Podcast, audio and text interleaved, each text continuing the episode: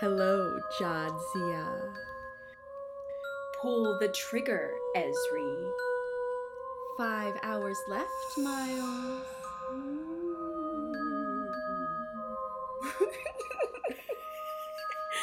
Hello, and welcome to the spookiest podcast around. That's right, it's the Duras Sisters podcast.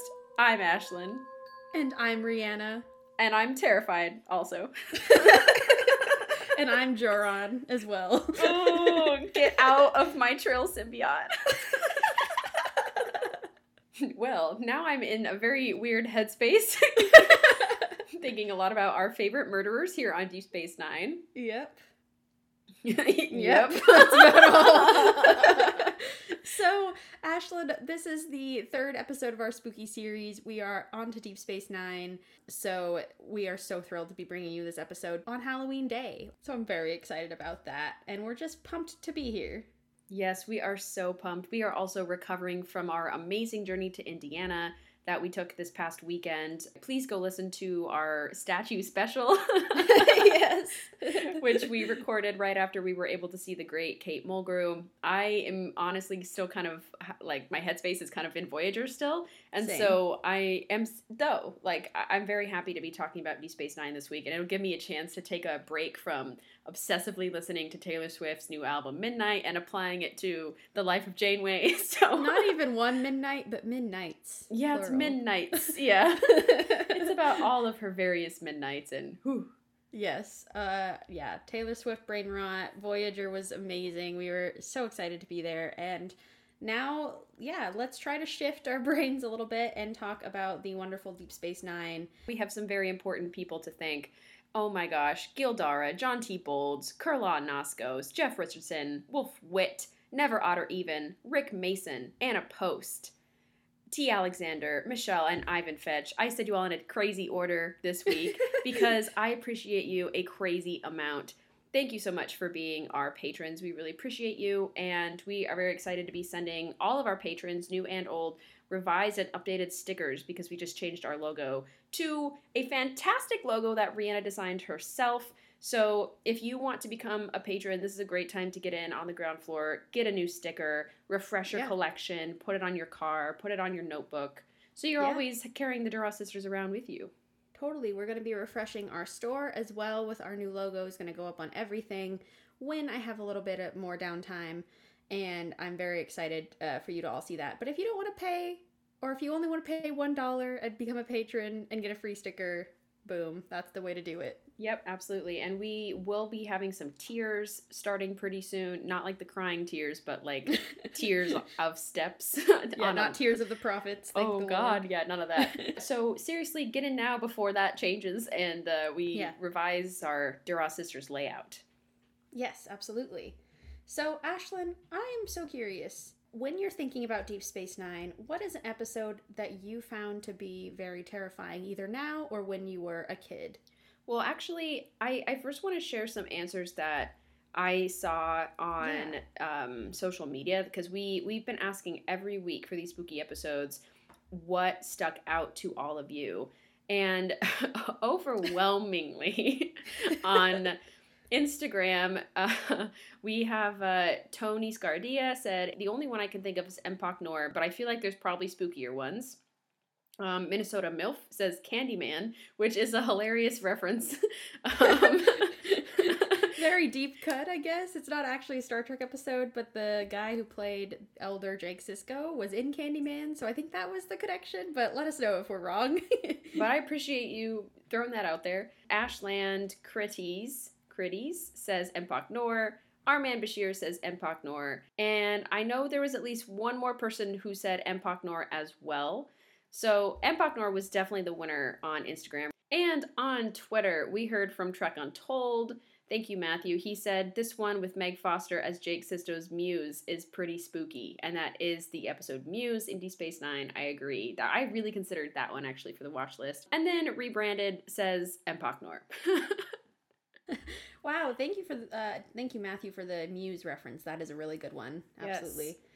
Yeah. so, so to answer your question, Rhianna, Deep Space Nine, I feel like we have to kind of change the categories of horror that we're looking at. Deep Space Nine goes really deep into the human psyche. And so some of these episodes, while not necessarily being spooky, are just downright scary or traumatizing, hard to watch because our characters are having a hard time.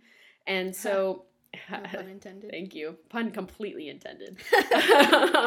I'm not a novice out here.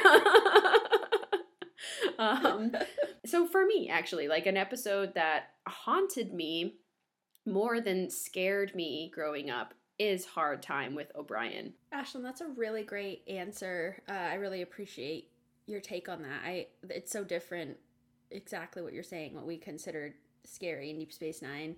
I think it's definitely changed, you know, in my lifetime. I think when I was younger, I was actually really scared by the uh, that clip in the episode Facets where Avery Brooks portrays Joran Dax. Oh, Avery Brooks's acting is so good that like that moment stuck with me for years, even though it's only like a five minute scene.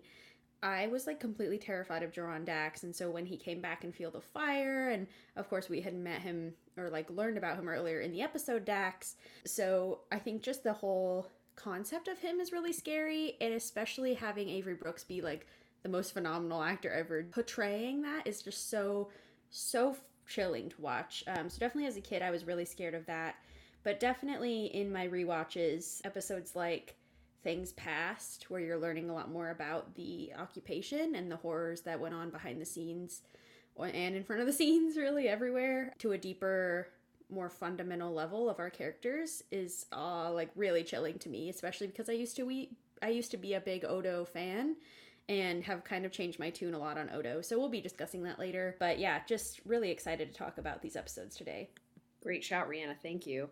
yeah So yeah, let's let's go through it. So we are going to first be talking about the changelings. Actually, thanks for bringing up Odo. Yeah. we're going to be talking about the adversary, and then Purgatory Shadow slash by Inferno's Light, and then we'll be moving to the Pah-wraith section. I know you all are looking forward to that deeply. Um, what's creepier than a Pah-wraith? literally not much. creepier than the devils yeah Yeah. So we'll first be talking about the assignment, and then covenant, and then the reckoning. And then we will be moving on to murder, a great section, talking about things past, facets, and field of fire. And then we're going to end with the madness of O'Brien et al. with whispers, hard time, waltz, and Empok Nor, the one you all apparently are waiting for. Yeah, and you can tell, like, obviously, this is a very different uh, series than, like, we haven't covered a lot of war episodes in this because we're going more for spooky Halloween rather than spooky real life war stuff. Um, but I do want to shout out Deep Space Garak on Instagram. They're a, they're freaking fantastic account, and they did a 31 days of spooky DS9 list. They're watching one every day and talking about it, doing an overview, really detailed stuff. And so we were able to come up with a few more options for Deep Space Nine that maybe were a little different than what we considered spooky wise. You know, like I, I hadn't really thought of um, of things like uh, Field of Fire until I saw that episode and different things like that, um, things past as well. So just thank you so much, Deep Space Garak, for the hard work you do on making that beautiful collection. Yeah, seriously. I think next year, if we want to absolutely die, we could do 31 days of spooky DS9 episodes and just like, just ignore all our other series. or just spooky trek in general, yeah, like Strange New Pod is doing. So yeah, exactly. And I did, I continue to get my watch list from Giraffe and the, um, like watch list she worked so hard on and Yeah. everyone at Strange New Pod. So it's been a lot of balancing different people's recommendations and like I talked about, just trying to figure out what type of episode we wanted because like Rhianna said, the war is scary on a very human level, yeah, but we are going for a more spooky vibe and DS9 it just never really gives it gives it to us straight. You know, there's always totally. these these deep nuances within the episodes. So I think with that, Rhianna, let's start talking about changelings and uh, d- start discussing the adversary. Yeah, and I think we need a friend to take along on this journey. So it is Oh, time yes. to choose an action figure. Woo! it's everyone's favorite part of the pod. Where you get to hear us ruffle around. I did, will say in editing the action figure section, I have to turn it down because it's always so loud, and the like the noise of the action figures is kind of disturbing. Very good for spooky. yeah. Okay, and I'm telling you now that if I choose Garak or Bashir, I have to choose another to see if I get them as a pair because they should be together. Oh, that- okay. okay, I have a choice. Okay. Rhianna, who do you have? I am extremely lucky. I got Jadzia Dax as a, in her Klingon outfit. She looks freaking amazing. She's like all silver, gorgeous looking. She looks great. Um, I I love this because I got Gowron, and Gowron! he's wearing the same outfit as Jadzia. Oh my god, yes, they look amazing. So we have a Klingon special today because, of course, we're the Duras sisters. So Yeah, it was great. it was meant to be. Yeah, the prophets guided us to this. also, last week I just want to update everybody. Uh, I did ask where my Picard action figure was from. I kept googling it, like Picard with brown shirt with a cross. Yeah, X same. on his chest, like what's going on? He looks like a merchant. It turns out that this is Picard in the episode Gambit in season seven of TNG, which I don't rewatch a lot of season seven, so thank you. There was a ton of people who responded on my Instagram help like quest for knowledge. Yeah. So thank you. But that Picard last week was missing an arm, and Gowron is missing an arm this week. So I, I feel like we have Oh. a good like arm missing trend. Sadly, Yes, truly. wow, very sad. I'm glad that Jadzia is intact. Just rub it in, sure. Yeah, exactly. okay, so let's begin, Ashlyn, like you said, with the changelings. And this is the episode The Adversary, which is a season three episode. So we are inching towards the war arc that is beginning very soon. It has been starting for a while since we heard the name The Dominion and met our first Vorta, but now we are really getting into some more uh, sketchy territory when it comes to just changelings in general. This is an earlier episode. This is the end of season three, and I really did not expect to see any changelings this early in the show. But here we are. This is one of the first times they encounter a changeling, and this episode is pretty essential to how, I mean, besides Odo, obviously, an, an enemy, quote unquote, changeling. And this episode is really important and sets up the precedent for how they're going to deal with changings, changelings infiltrating Starfleet in the future. So I just thought it was important because of that reason. And it's uh, a little bit spooky. this has got some really great tone setting, I'd say. So we start out with uh, everyone is on the Defiant, and they are going to try to prevent a civil war. Essentially, well, technically, you just skipped the birthday or you skipped the like captain scene, which I'm kind of fine Oh about, right. except for Oh, the oh, fact yeah, that, that. we meet this admiral who's he's the one who gave everybody this mission in the first place. He says he came from Yeah. Starfleet Command. he wants the Defiant to go on this mission to what was what was the name of the people? Oh, the the the Tzenkethi, That's right. Thank The you, Rhianna. Tzenkethi. It's spelled so weird, guys. Yes. I'm sending it to Ashlyn because it's the weirdest spelling I've ever seen. So the idea is that uh, they heard some information from this admiral that they are on their way to start a war with the Federation, and so the Defiant is is going. But this first scene's important because Sisko becomes a captain, which is great. They sing to him, which is awful. I hate every time they sing. she always hates it. Is it because they don't sing Happy Birthday or what? no, it's the well, it's not his birthday, I but know, but I just I I don't like it. Like stop singing to each other. I just She would literally like scream in a fury every time she heard them do for sh- for he's a jolly good fellow. Especially like, when it's like in yeah. Klingon, it's like Joe War for Jolly Too Crazy, and I'm like, shut up, stop no, singing. what? Yeah. That's amazing. I think that often- we know Klingon songs. Often it happens in episodes that are really unsettling or like are not what they seem, and so I think I'm just like triggered into thinking like something Yeah. wrong, something bad is gonna happen. So if they're singing, watch Especially out. if they start hip hip hurraying, then you know oh it's my really god, scary. get out of there! Yeah, exactly. So yeah, it's a perfect way to start this episode because they're singing and this admiral is like all charm he seems really excited and full of life and then Yeah. they get on the defiant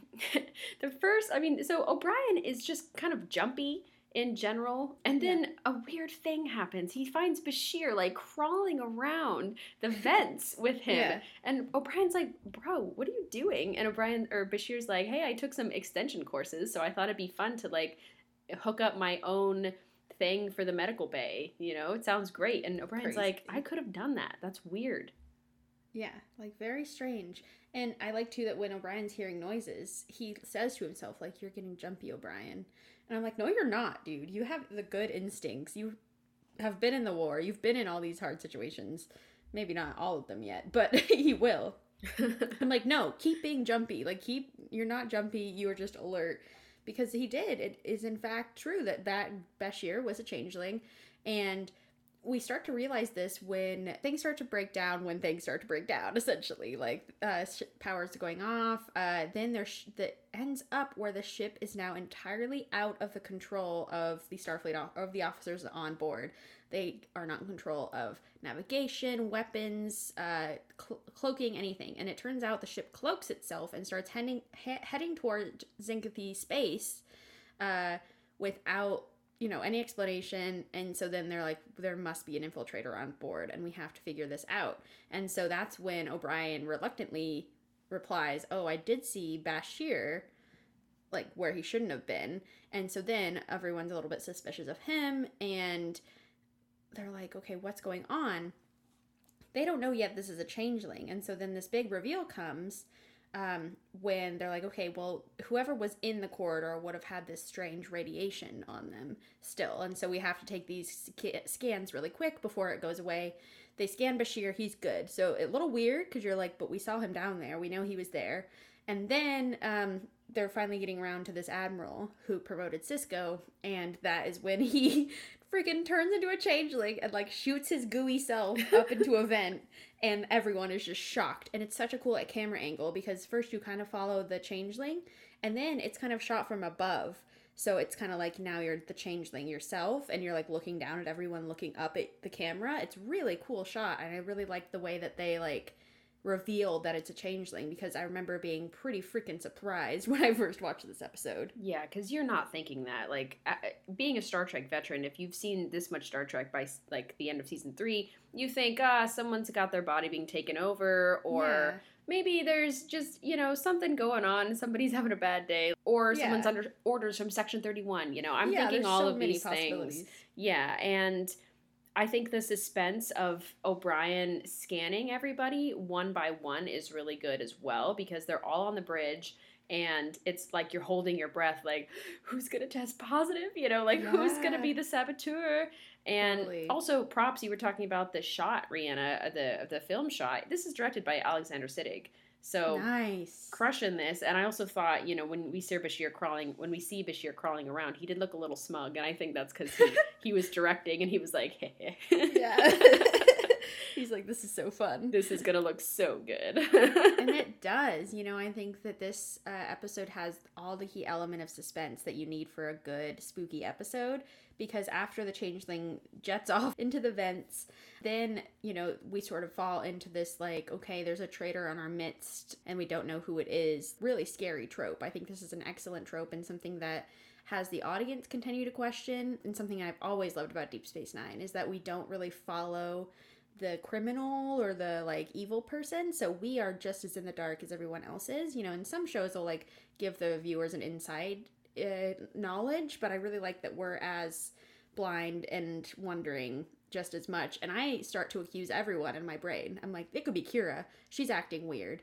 No it's that bolian he's acting weird. Okay it's definitely Sisko. He's acting really weird. Yeah. but everyone's acting weird because they're all on edge and they're all exactly having the same kind of line of questioning. Yeah, I think the mind games that are played in this episode is done really well. It reminds me of like a murder mystery where everything that's being said is um, extremely scrutinized. And I like Sisko's suggestion that they start going everywhere together, like two at a time, no matter where you're going.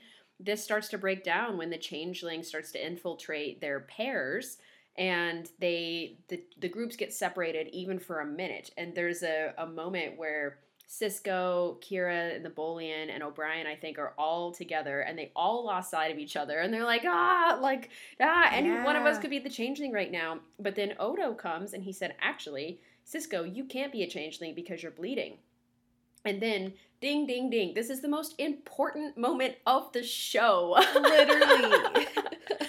because that's the thing that's going to lead towards identifying a changeling in the future is if you like pass a blood test because a changeling doesn't like bleed they just turn into Mhm. goo if you cut them uh, then you Yeah. know that you're human or you're whatever species you need to be yeah. um, so this is a great discovery yeah i'm just proud like the great job Yeah. everyone how cool is Deep Space Nine? Because they set so much groundwork so early on. You Yeah. know that like this is going to be important for Paradise Lost and Homefront. This is going to be important for a million more episodes to come up, and one that we actually will be talking about next. So like it's really important just all around. And I think that like after this, they should just be doing blood screening and phaser sweeps all the time. Like I don't know if that's just my paranoia or because I know how the show goes, you know, but like I feel like this should set a precedent more than it does, but I think that there is a sense of complacency, you know, like okay, it was just one changeling, it's a one-off, even though they're realizing that that since it was the admiral from Starfleet who was the changeling,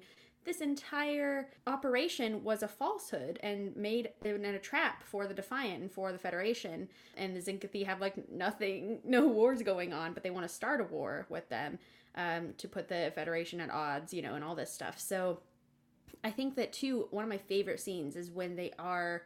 Sisko tells them to go in pairs and like watch your partner, you know. So they're everyone's kind of got phasers trailed on each other here. Like you said, then they all get separated, and I think like it's kind of a funny scene because I'm just like, you guys are like had one job, and then all of them turned their backs on their partners and they were gone for a minute. And like even um Eddington, who was supposed to be like this amazing, like really great officer, like I think he was former Maquis or Section Thirty One or something, right? i just don't like eddington Yeah. at all and so the entire time i'm like it's eddington yeah, exactly. No, literally, and it shows where our bias is. Like, I'm like, it's that bully, and he's being such a such a dick, you know. Like, and then you're like him. oh no i'm i'm xenophobic I'm just xenophobic. yeah, like I'm just trusting the humans more or Kira more. But yeah, so I love the blood breakthrough, and then also blood breakthrough it's really great. and then uh, once they start do- doing the blood screenings, we see that dun dun dun, it was Eddington. yep But actually, it wasn't. So this is such a cool fake out because we have the only problem with the blood screenings is that if you are the ones doing the screening, like Dr. Bashir is, who again, a changeling took his form, poor guy.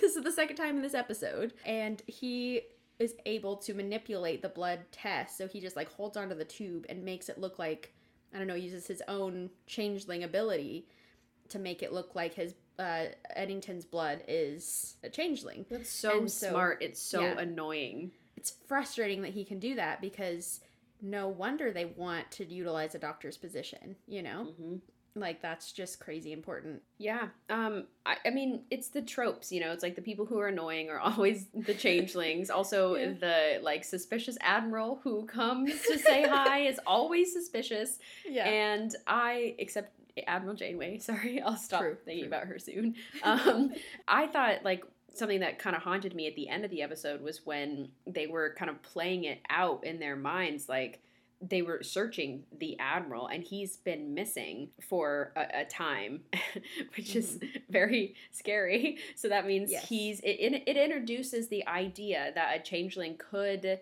capture you and take over your place in starfleet for an extended amount of time.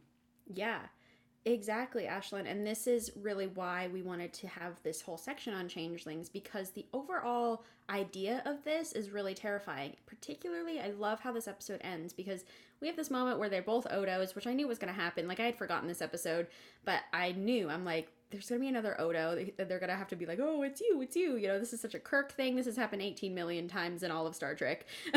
So I was ready for it.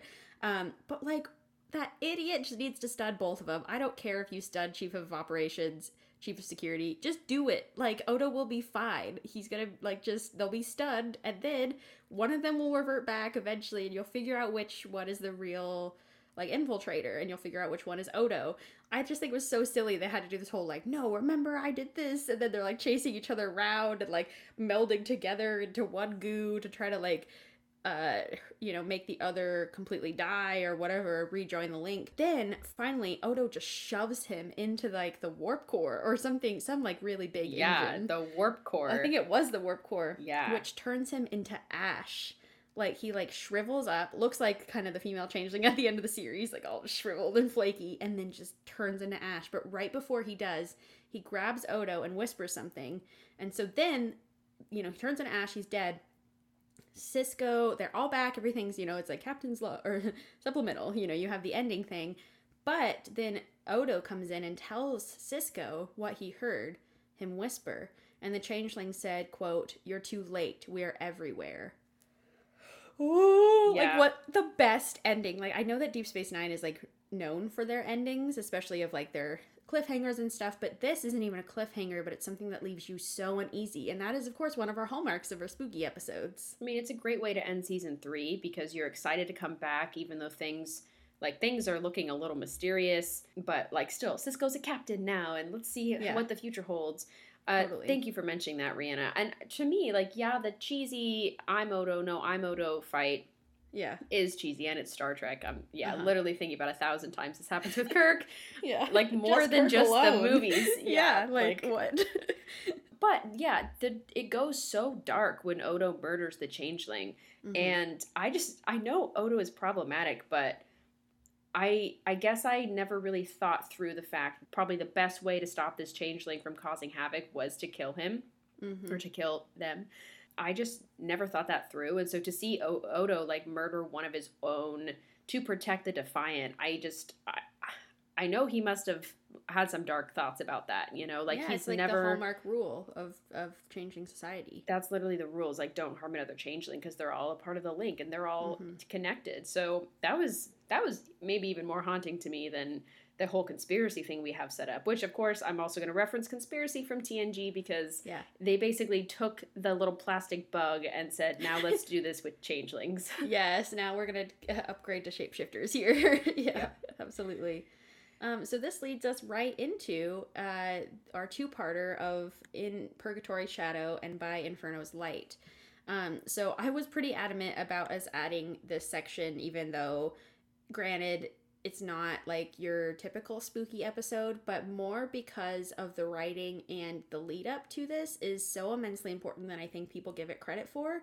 And maybe it's because I'm obsessed with this arc and I really love Garak and Bashir, so we get a lot of great time with them together. But and I also love Garak's storyline, great family episode, all this kind of stuff. Worf has a wonderful, wonderful plot in this. Uh, even we get to see Martok, so it's a really exciting change of pace, you know, than we get from the station. And so I just like because we're talking about how that changeling said, You're too late, we are everywhere. This is it. This is where we're seeing the seeing what's actually going on here from the inside perspective, from the Dominion perspective. So we are now in season five, so it's been quite a freaking long while since the end of season three where we were just talking.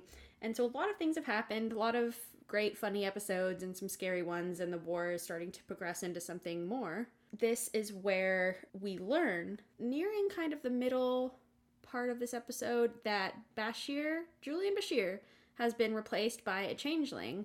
And we also learn that Martok uh, has been replaced by a changeling. And that there are strategic, like others, who have been strategically taken silently without anyone knowing and being replaced by changelings. And of course, this was the fear in Homefront and Paradise Lost. This is, you know, like, like we were just saying, all building upon itself. And so I do want to talk very briefly about just sort of a timeline on this because it's really important to think about. Um, and shout out to AO3 for being amazing. Sorry, not AO3, lol. Shout out to i was like archive of our own my brain just said shout out to AO3. like it's, it's great but how did it help yeah. Shout out to Memory Alpha for being amazing and to get to talk a little bit about this. I also looked up some things on Reddit because I just wanted to know when was Bashir replaced because there's no specific episode or something that tells us uh, and Bashir of course doesn't say when we see him in the Dominion camp we, he doesn't say like oh I disappeared on episode 5 of this season you know like he just said he was heading to a medical conference Yeah, and it yeah, that's what shook me too. And I just assumed I'm so glad you're saying this, Rhianna, because I assumed I missed it. Like on a previous episode, that Bashir was like, "Hey, see you in a couple days. Bye, O'Brien. We'll play some darts." And then we see him come back at the end. Like I just, I, I just assumed that happened.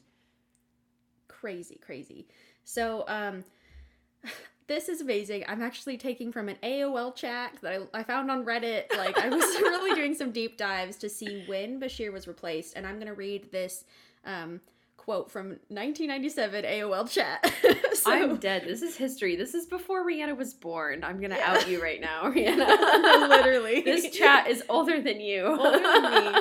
so revolutionary. So this person says based on the fact that the real Bashir was not wearing a newer uniform introduced in Rapture, we can deduce that he had been replaced by a changeling since at least that episode. This means that the changeling performed surgery on Sisko in Rapture, tried to help save the changeling infant in the Begotten. On the other hand, it is also possible that he was that it was acceptable to wear either uniform style during the transitional period, as was seen in the transitional period in Star Trek Generations indicating that he may have been captured after the aforementioned events. In response to often proposed question, Ronald D. Moore commented, quote, it would have been before Rapture. Huh. So just to give you a, an inclination of how long no one noticed that Bashir was a changeling, Rapture was season 5, episode 10, and we don't find out about Bashir until season 5, episode 14. So we get a good four episodes, and of course, that's, you know, they take place in sort of an intermittent amount of time. Yeah, that's not necessarily four weeks or a month. Yeah. Like that could be a couple We- months. We don't we did really find know. out that he's been there for a month. So we did Oh, find so it out is a that, month. Okay. Yeah, um, it's been a whole month that no one was the wiser that Bashir had been taken. We find out that he's been in solitary confinement for like at least a few days when we see him again.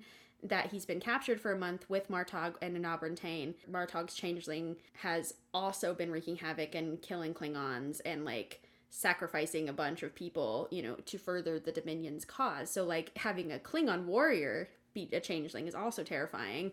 So just and a doctor, like we were saying, because they can fabricate blood tests, they can do so much and get into so many medical records that are like essential. Like the doctor is actually like this most strategic point to like have someone change out. But I just got to say like Bashir needs better friends, or his friends just need to be better because, like, and also I get it. This changeling had great acting, but it's absolutely insane to me that a whole month and no one noticed. Like, the only thing O'Brien says about it in the end is that, like, oh yeah, I just like you were easier to get along with.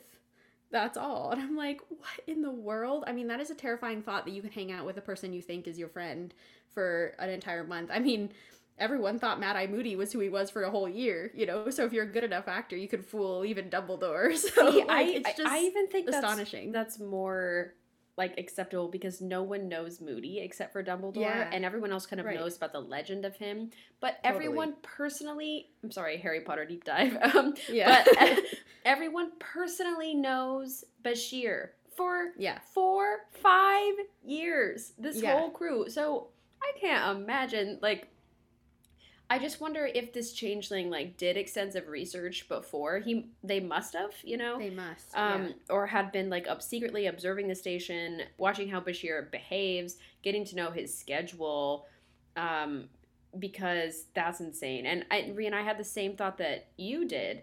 That at first I was like, oh man, he needs better friends, and then I thought about who his friends are, and I'm like, oh, Brian needs to do better. He does. And like I was so surprised about Garak, you know, and the only thing I can think is that he was distracted by the writing of Ziyal and him being together. he was uh that is distracting. that was very distracting that he was like, "Oh, I'm suddenly att- attracted." What? What? like, am I straight? What? I've never had these thoughts before for a woman. Literally. Like I think that maybe they they did the Ziyal, you know, placement for that reason to make it seem a little like less obvious that Garak wouldn't know. But yeah, so I think that this often goes so overlooked and why I really wanted to bring it up as a spooky element um, because I get pretty fired up about this. Like I since figuring that out my very first time watching and Bashir used to be my favorite like Deep Space 9 character. I was like really really in love with him. Uh, and so Sorry, I'm laughing. Rhianna loves emotionally unavailable men. oh yeah, totally. That's that's my that's my jam. no wonder why. Um, but yeah, so it's like really interesting because I remember going back after that. Um, you know, I mean, it wasn't really an era where we could go back and watch, but like once I was rewatching Deep Space Nine on my own, I would go back and like deeply, deeply watch Bashir interact with the rest of them for those four episodes that he had been taken. And it's like impossible to tell, obviously. They're trying to fool everyone, and they did. It was so flawless. And just like, and I just, again, have to applaud the writing for this to have so many episodes where you have to like deeply look for signs. And yeah, there's signs, but it's never enough to pique my interest or to say, oh, that's a changeling, you know? And so I love getting to see Bashir come out in his older uniform and you just get like chills. You're like, holy beep. Like he has been gone for way longer than we all thought. Yes, and Rhianna, this does make me wonder, and it makes me wish that I have read some Deep Space Nine behind the scenes books because Yeah, these days, when you're making television, you as an actor might not know the ending of the entire show, but Yeah. I would hope that I assume that you're reading the scripts at least for the season and you're understanding like the character's arc and what's happening. I am assuming that Alexander Siddig knew what was going on, especially since it was just four episodes. Mhm. Um, but I also feel like even if they surprised him and said, "Hey, like Bashir's been like different, B- Bashir's been a changeling these past four episodes, and we're just telling you right now," I feel like that also works too. Totally. Because then he didn't Yeah. have to do not that he's not a fantastic actor, and Mhm. maybe he wouldn't have done anything differently. yeah. Um, but I just thought I was just wondering, you know, like how much he knew, how much they had planned ahead of time. DS9 is so much more serial than um, like TNG or TOS, so I'm Totally. assuming they were planning ahead. But it does make me think about that because this Same. this is not normal for Star Trek. This No. is completely trend-setting and insane for the for Yeah. 90s Trek. This is crazy. Yeah. So thank you, thank you, Ashlyn, for mentioning that. That is absolutely a beautiful point. I think either way, I'm pleased. You know, like if it was planned out really far or not, like And I'm scared. and- brilliant. I'm scared Yeah. and pleased. yeah, it's terrifying. And so I think this again is another episode to make you question literally everything, especially seeing first Martok. I'm like, what? But like, what? You know, what? I'm like so shocked. And then Bashir, I was like on the floor, like just like completely floored. Well, and you know what's crazy about this too is at the beginning of the episode, they receive coded Cardassian transmissions, and of course, Mhm. they ask the best spy on DS9 to decode them. yeah. And he dead ass like he he just lies to Mhm. Sisko, and he's like, "Oh, it's nothing. Don't worry about it." Yeah. But then he steals a shuttle with Bashir. Was yeah, yeah, and or Bashir like, tries to. Bashir tells him tells him not to go, and he takes him to Sisko, yeah, yeah. which is very telling. Wee, of course, he's like, I don't want you to go find me. yeah so i thought that like that was crazy because if garak had not gone bashir could still be there bashir could have died Yes. and so could martok and like how important martok is on the klingon side of things especially later in the war like it's so important to have him out i'm just i'm just yeah, especially with Gowron Wow. shenanigans that are coming up that are going to be absolutely madness because also he's going to be a changeling later, I believe. So, ooh, you know, it's just it's so great, and I love these changeling uh, storylines because really, I just I can never trust anything or anyone, even though they're like my favorite characters. It's crazy. Yes.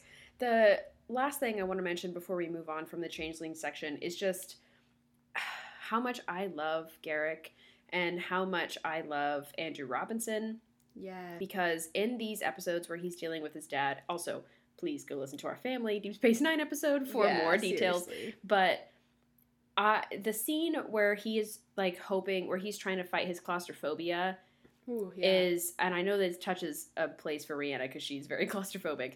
yeah. Um, but like, uh, it it's always it's always hard to watch, and for me, I, think it's a great thing to mention for a spooky episode because out of everyone who's trapped in this Jem'Hadar station, we have Garak, Worf, Martok, um, Bashir. Tain is dead at this Mhm. point. Um, so we have this group who are all like amazing people, but none of them can get the like communications relay going except for Garak. Mhm. Um, and Worf and Martok are talking, two of the Klingons that I respect like most Yeah. in this world, Mhm. and they see Garak just go right back into the closet, said into Yeah, this in- into this little tiny space where Mhm. if he doesn't perform this, if he doesn't get it working, they're all going to die.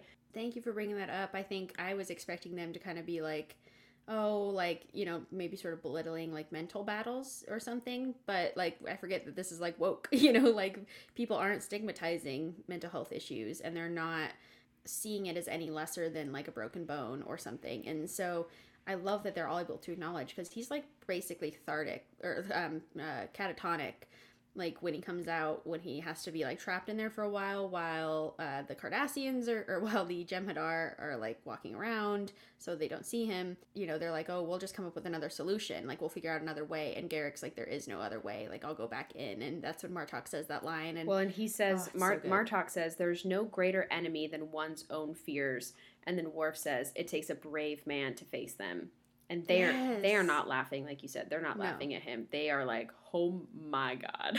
that is insane because he has like trauma induced claustrophobia you know which is like very different from me who just like i'm just claustrophobic i have no reason to like no uh starting point from that you know and so he has a very different type of claustrophobia that spawn that spawns from his trauma from his father who just died in front of him so it's just like piles and piles of trauma that he's having to like wade through and he does it masterfully like i'm just always so impressed by him Sorry, I just this is this is D Space Nine. It's just piles Literally. and piles of trauma. of trauma. and the next episode, everyone's fine. Woo! No trauma to speak of here. I mean, he, they will actually talk about it. He'll talk about it with Ezri and have a great episode, but yeah, but not on this podcast. not this time. Yeah, I mean, one creepy entity to a next. Shall we do it? Oh lord, yes, let's do it. Brianna, did you understand the assignment? I understood the assignment. Uh-huh. uh-huh. I did. let's try to let's let's talk about the assignment. Assignment. okay, so you might be wondering why this isn't in our uh, the madness of O'Brien et al. section because this is technically an O'Brien suffers episode and it's usually on his list of many trials that he has to go through. No tribulations this time, just trials. Oh, Lord. um, but we put it, of course, in the Pah-wraiths section because this is an episode where Keiko O'Brien is possessed by a Pah-wraith. And no, this is not the episode where Keiko O'Brien is possessed by another entity on Enterprise D.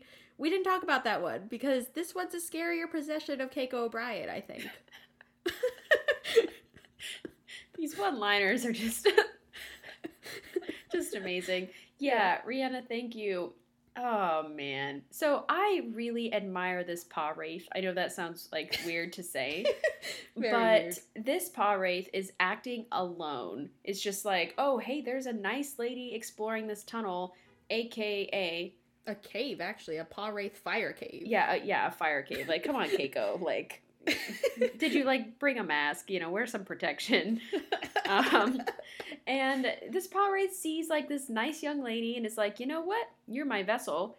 My plan is to turn Deep Space Nine into a murder machine, and I'm just gonna kill the prophets. This is a hail mary. I've been waiting inside this fire cave for millennia. You got one shot in this life, and also I I'm a little biased because last night we just watched Eight Mile, which is like Uh-huh. starring Eminem, and it's kind of like loosely based off of his life. So I was thinking about Keiko, like only got one shot. One it's shot. for the not miss your chance to go. Yeah.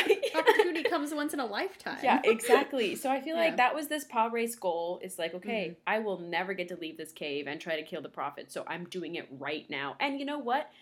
The that Pah-wraith is very close to succeeding. tenacity. Without for a measly, friendly quark or oh my god, quark. Um, yeah, right. He would never. without for like simple questioning brilliant techni- technically minded rom the prophets would have been killed in Yep. um, season 5 of ds9 Insanity. This is what I love so much about this show. It's like all hands on deck here, y'all. um, yeah, so we get uh, the opening of this is pretty unsettling as usual in the spooky series. You're gonna hear about this a lot. Um, It's scary Pretty scary. We start out this episode where we figure out that Keiko's trees have been killed by O'Brien and Bashir. They're her beloved special trees that she's been like her bonsai trees she's been growing forever. Uh, and while she's away visiting the fire caves for five days, and so he comes back and o- Bashir makes himself scarce. He's like, "I'm not saying that I killed these trees," and so O'Brien has to break the news to her, and she's totally chill about it. Like, very not Keiko. You know, strange that she's not very upset about her trees because, like, this is her, this is her, like, she's a botanist. This is her livelihood. I mean, I know they don't get paid, but, like, it's her, like, fulfillment, you know? Well, it's and- her passion. It's even more important Yeah. because she it's like her, Yeah, than her life goal. yeah, yeah. Yeah. She's not just doing it for rent. Yeah, literally. Like she took cuttings of them. Like they're very important to her. And so the fact that she's like, "Don't you worry about it. Like it's totally fine." And then pretty much the next moment she s- says, "Hi, I'm not your beloved wife. Uh I am inhabiting your wife's body, and if you don't do as I say, I will kill her." And he's like, haha, hilarious, good joke. Anyway, Keiko, let's make out. And she's like, no, I'm serious. And she like stops Keiko's heart for a second and like, or get, and she's like, then she wakes up and she's like, any like, your brains are so fickle, like any burst artery and you just die on the spot. Like it's so, it would be, it would take like a millisecond for me to kill your wife. And he's like, oh, she's serious. Yeah. Oh man. So O'Brien has many hard times in this um in this watch list, but Yeah. I honestly really admire him in this situation because I don't know what else you would do. Your your wife's life is literally on the line and he's not gonna like he's not gonna let her die just because he's trying to like protect the station, you know? Like this is a situation where he will betray his career. He will lose everything if possible because he needs to keep Keiko alive. That's like the love of his life, you know? No- Yeah. No, matter what kind of spats they have or anything, this is what's so important. And also, I am imagining throughout this episode Keiko's perspective because Mhm. I think she is probably aware to some extent about what's going on. I don't Yeah. know if she's like fully conscious and just not in control of her body at all, which would be an even deeper, scarier aspect. she actually does reveal at the end that she was conscious the entire time. Oh god. I just Um, for she me said that ugh. she said that she was not in control of her body, so she could, you know, yeah, completely aware. Yeah, so that's that's just terrifying and Yeah. that's good like fic fodder, you know, like think about this from Totally. Keiko's perspective and how painful it must be to see O'Brien have to try to remain calm throughout the situation and he has to attend a party that Pah-wraith Keiko throws for him And another birthday party, I get to sing again. See, I'm telling you, they only sing when things are sketchy and wrong. True, and so scary. yeah. like even in TNG when they sing to Picard for He's a Jolly Good Fellow, like he's literally being taken over by an alien. So I'm just saying, like, if they sing, like it's not good. Bad things are Yeah. happening. Um, fair. Yeah, so I hate the singing again for his birthday. And uh it's it's even more frustrating because this Pah-wraith is so kind and sweet and considerate to everyone around her. I'm just using she her pronouns because she's in Keiko's body. yeah, um, fair. just for the for ease of communication. yeah, we don't know this Pah-wraith's pronouns. I'm not sure. Yeah, it's it's kind of a kill him with kindness situation. It's like O'Brien can't say that anything's wrong with her because she's acting so pleasantly to everyone and she Yeah. worked so hard to throw this party and she could Mhm. just kill Keiko at any moment. So you can't argue, you just have to do what she says. Literally, and she's like, after the party, Miles will talk. You know, like she's like giving him those little warning, that like warning tone that you give. You know, and you're like, not now, sweetie. Um, but it's all so much creepier because we as an audience know, and this is when it's success. This is when it's successful for audiences to know behind the scenes and to be right to be right there with O'Brien. In the other episodes, it's good to have an element of mystery. I really love that we get to be a part of this, and I also love the scene where Jaco's J- Jaco. Hey, Jaco! Jaco. um, Jake Sisko is talking to Keiko. That's why I said Jaco. Jake Sisko's talking Jake's to Keiko. to Yeah. um, and he's like, "Oh, how are the fire caves?" And he's like, "Have you heard about this? The Pah-wraith, like, uh, the lore about the Pah-wraiths?" And it's just so ironic, you know. And I love that they added that scene because it's giving us immediate insight, especially big Deep Space Nine fans. If you're rewatching, I'm thinking, you know, fire caves, Pa Wraiths, Gul Dukat, Nine one one. Yeah. you know Yeah. i'm like oh no we gotta get it we gotta get her like this is even worse than just a random alien takeover this is a like bajoran devil takeover Like get thee to a nunnery immediately. Yes. Yeah. yeah we need an not just for sexist exorcism. purpose. Yeah. yeah. Well, yeah Yeah, and so you know, uh, it's really horrible when she's threatening Keiko, like in her own body, but it's even worse when she brings Molly into it. You know, I think that's really scary. Is when uh, we have like a lot going on where O'Brien has like a time limit on the clock, and uh, then during this meeting, Keiko calls up to the meeting because she knows like oh like you might be telling them about me or might be trying to warn them and i need to also let you know about your time limit. And she has molly on her lap and brushing her hair and she brushes a little too hard and molly goes like ow mommy. And i'm like oh, mommy please no. Like i'm freaking out you know i'm like screaming at the television like please don't hurt her because like that makes it even worse like obviously it's horrible about keiko but when you bring like a kid into it it adds a whole nother like really scary level, especially because we've known Molly since TNG. Rhianna, that sentence, uh, when you bring a kid to it, it, when you bring a kid to it, it adds a whole new level. I'm going to be saying that in a couple more episodes, so yes, just true. Hold on to that theme. Um, mm-hmm. Yeah, I totally agree, and I think what makes it worse too is that O'Brien and the people watching the episode are trying to figure out how could he go around her? Can he talk to someone when she's not there and will he be able to like get some information out about yeah. Keiko?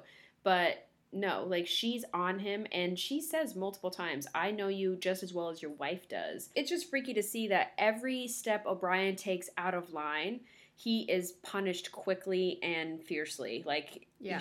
uh, he's on his way to tell Sisko about what's going on, and Keiko just like falls off of the top rail of the railing and like could have died.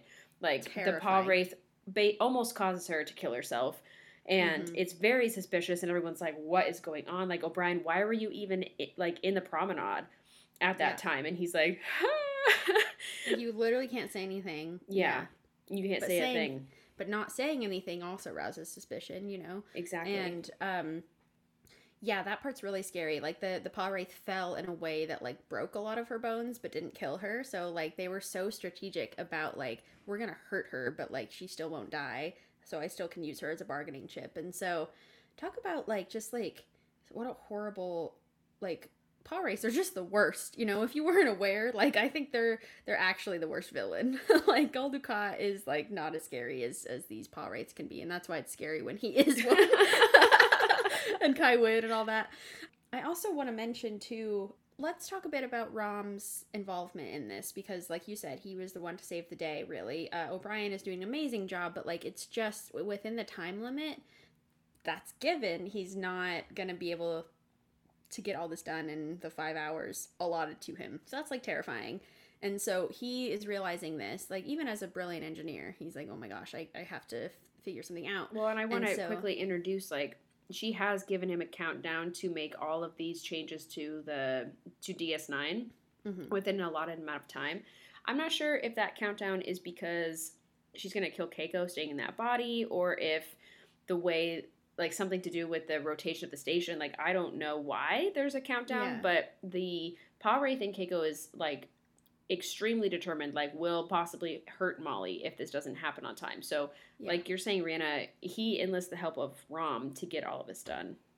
Yeah, exactly. And he like gets his own little timer going, and that's really scary too, because we hear it every once in a while. He's like, he's like computer time, and it's like three hours, twenty minutes, and you're like, you know, like everyone has the same fear, and so once he talks to Rom, he says pretty much because Rom has had this little B plot arc where he's like really, really excited to be on O'Brien's engineering team, but he's not really getting the recognition he deserves. He's doing a lot of night shift stuff, pretty much all the grunt work no one else wants. Um, but he's finally getting promoted into the day shift. Um, he's starting to hang out with some people. They're just not being very friendly to him, um, kind of ostracizing him. And so we are. I, I only say this because Rom is coming from a place of like kind of like an unpaid intern is how he really reminds me of you know is kind of like i will literally do anything for you i just want to be here working with you i will take all the horrible work all of the stuff that you put aside and haven't done he's like so devoted it's almost like obsessive devotion you know and a little scary honestly because I think O'Brien definitely takes advantage of that in this episode. And I think that this is where we have this moral gray area Obviously, it was for a huger, much bigger plot. We have you know the whole prophets could die also keiko could die molly could die like there's so huge stakes for o'brien and the station that like sure go ahead and use rom like he's willing to be used you know and kind of he even makes himself out to be like a tool to be used by o'brien and wants to be in a way but also i do think like i'm just curious ashlyn what you think about this whole sort of utilization of rom's devotion to o'brien Great question. I'm pretty much with you. I think that O'Brien would never have done this. Say what you want about O'Brien. Like he's he had some bad moments, but I don't think he would ever use Rom in this way unless it was directly related to his wife dying if it didn't happen. And Rom is perfect for this situation and especially when he talks about how he got all of his tasks done so quickly and then O'Brien kind of looks shocked and he's like, I'm so sorry, I can work slower next time. And O'Brien's like, No, no, no, no. No, please, you're no, please. great. Like, Yeah. clearly you haven't learned about buffer time yet. So before Yeah. you you learn, I'm going to give you all this stuff to do. also, he kind of manipulates him into saying, This is a really secret thing that we're doing. And everybody knows, but they can't talk about that they know, about the Mhm. modifications that we're making. And so you have to keep this like really quiet. The thing is, I think that if O'Brien had told Rom what was going on, I know he would never dare because you you, you Yeah. don't want to risk the life of your wife. But Mhm. if somehow Rom found out that this is why the modifications were being made, he would have been totally fine with it and would have helped Absolutely. O'Brien maybe even worked faster if he knew that Keiko's life was on the line because he's he's just that kind of Ferengi. He's 100%. amazing. Love Rom. And he is the only one because I think I think O'Brien could have figured it out, but he is so focused on trying to get this done in time. He's not thinking about the like kind of wide repercussions of what will Yeah. happen if these modifications are done. And Rom's like, "Why are we trying to kill the wormhole aliens?" And O'Brien's like, "Oh, He's And- like, oh no. yeah, and so I think they end up making a good team because with Ron with Rom's like hindsight or like ability to kind of zoom out from the situation, they're able to come up with the solution that is in Keiko's parameters where it's done in time and the station is modified correctly. O'Brien doesn't lie about that. But when they go, uh, Keiko and O'Brien eventually go into a shuttle because they're trying to go to the wormhole and like watch it die. The way that they modified Rom and O'Brien modified the sensors is to go on Keiko specifically and flood her with like EM radiation or something that is not harmful to humans but very harmful to the prophets or to Pah-wraiths. And Mhm. so this essentially like strips her of that. And 100% this would not have happened without Rom. And so I think yes, it's not good that O'Brien did this, but I think he's the perfect person for this role. I think even if it was like any literally any anyone else of O'Brien's engineers, this would not have gone well at all. No, and like we see this time and time again, like Rom is willing to be thrown into the brig to sac- for like what he thinks is right and what like O'Brien is imploring is right, you know. And obviously he gets thrown into the brig later for like actual sabotage of the station when the Cardassians have it, which is epic. But like even this is really freaking epic because he doesn't talk to anyone. Like I think Odo says it took 30 minutes just to get his Took- name. took 45 minutes for Rom to even admit that his name was Rom. Like, what a They all know. legend! what a legend! oh, it's so good. I just So good. imagine Odo is in there and he's like, So, are you saying you're not Rom? And Rom's like, Yeah. I can neither confirm nor deny. What a legend! true. Love. Oh, fantastic. Yeah, I really love that. I just think this episode succeeds so much because, like you mentioned, Rhianna, we're seeing O'Brien's perspective specifically, and it's very scary. And I it puts me in O'Brien's shoes. What would I do in this situation? How would I do anything differently? And uh, also just puts the fear of the Pah-wraiths right in me. Right into you. Which is actually perfect because we have another Pah-wraith takeover. Uh, body takeover number two happens at the end of season six, uh, nearing the end. It's episode 21, The Reckoning, which uh, we kind of added in at the 11th hour because of Deep Space Garak. Thank you so much for your watch list. Uh, I completely forgot about this episode, and then I saw that Jake had red eyes in the pho- in the promo photo, and I was like, "We need to watch this one." Like Kira's like sizzling, like we need to know what's going on. yeah, the prophets So- definitely spoke through Deep Space Garak and uh, yeah, gave us this wonderful addition.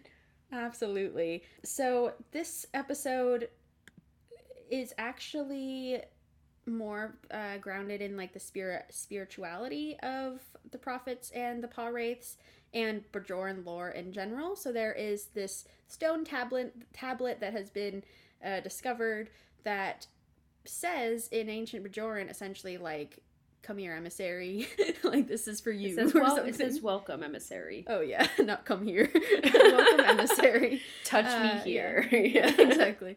And it like throws him across the room after he has a vision, like a lot of crazy prophet stuff going on.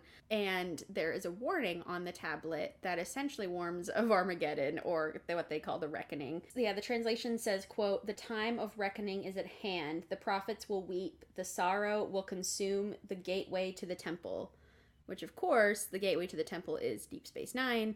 And so word is getting out that Armageddon's about to happen, and people are weighing in about what they think. If if there's like earthquakes on Bajor, there's tornadoes, there's like There's an floods. insane floods, fires, anything you can think of is happening to all of these different uh, providences and regions in in on Bajor. And then on the station, there's also just like trembling going on because the wormhole has become unstable. I think by Sisko like activating the tablet, the prophets were like, "Everybody wake up!" Yeah, like and hey. then he has this like overwhelming feeling. this part actually was my favorite part of the episode.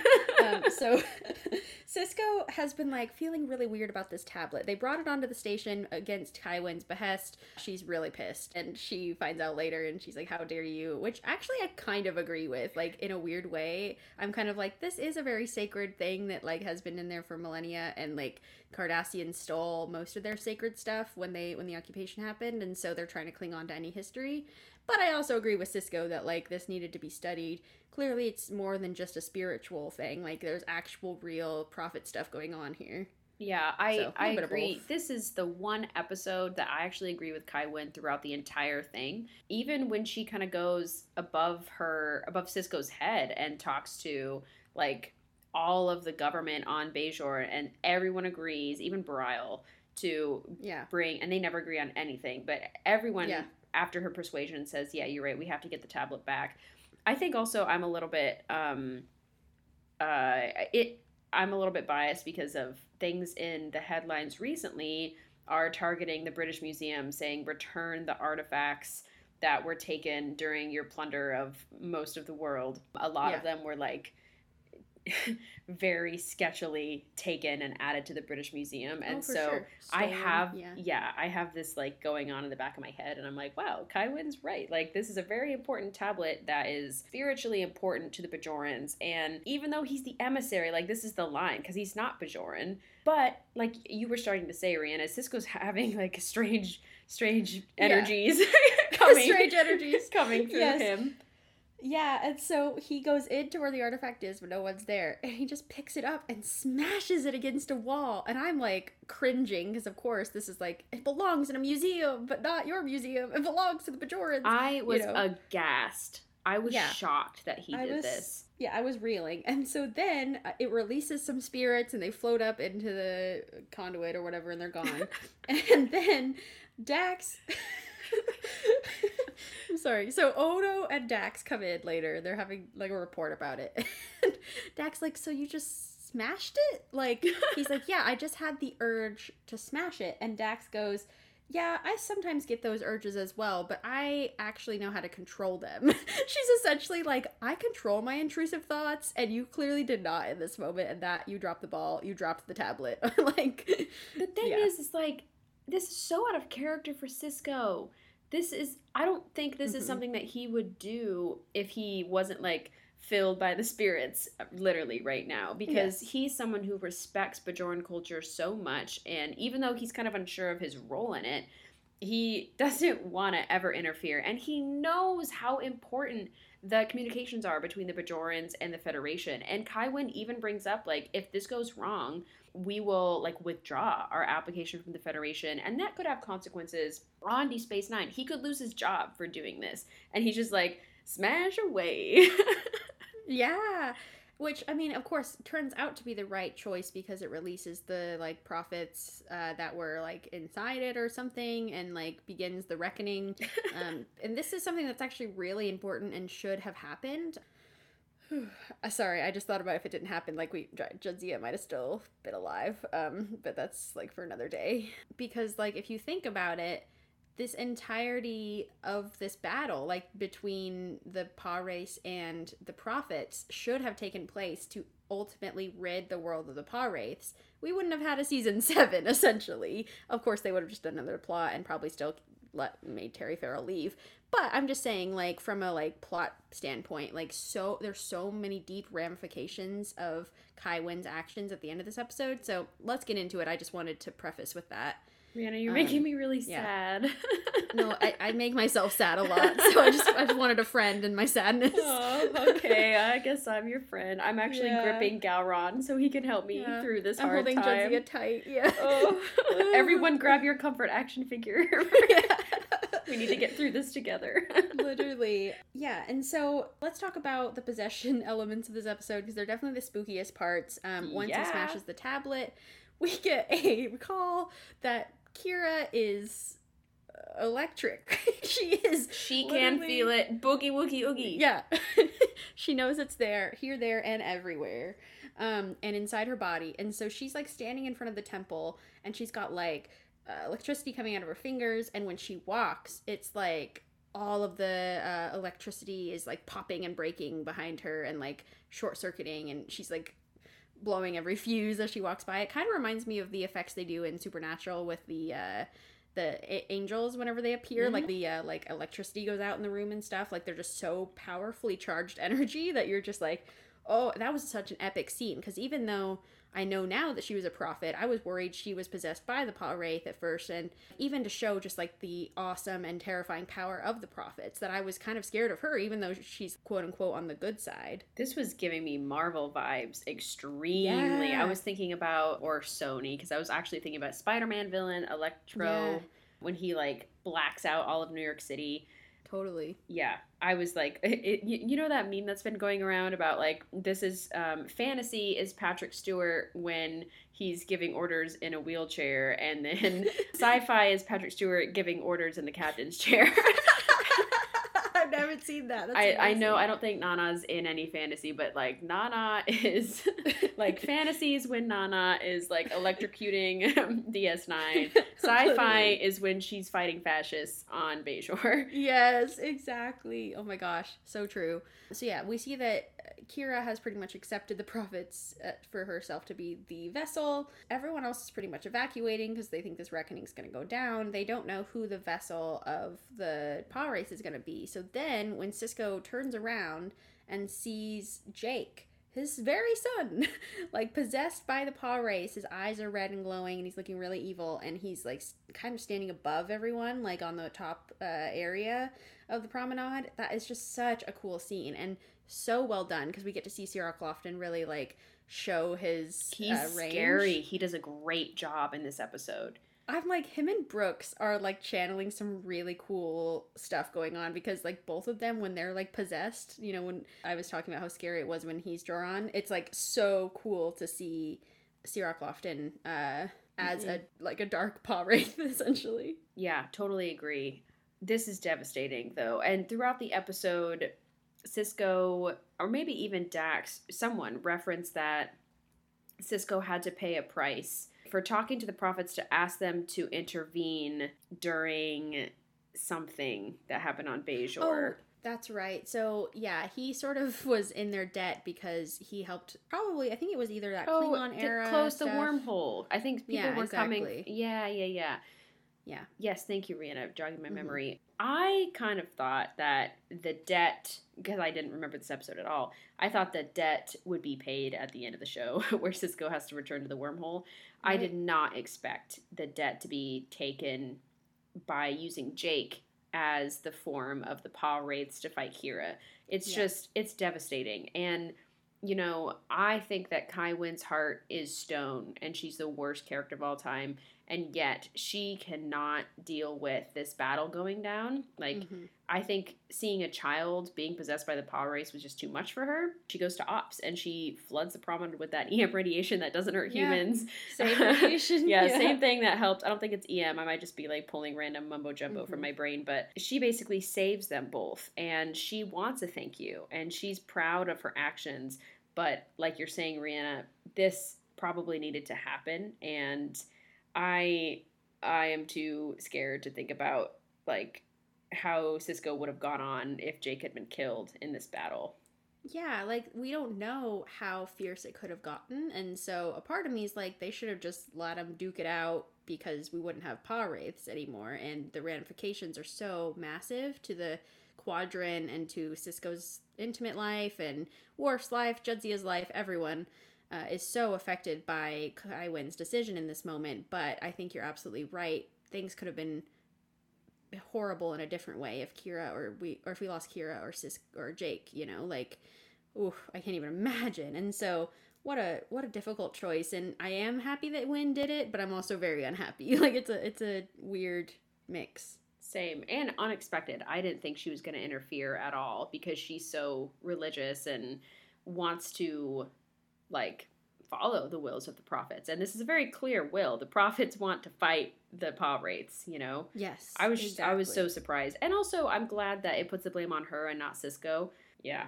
Oof. This 'Cause he was did a, accept he did accept it. He was like if my son needs to fight, like there's nothing I can do to stop it, which is whoo, that's so scary. I know, but maybe he wouldn't have died. I don't know.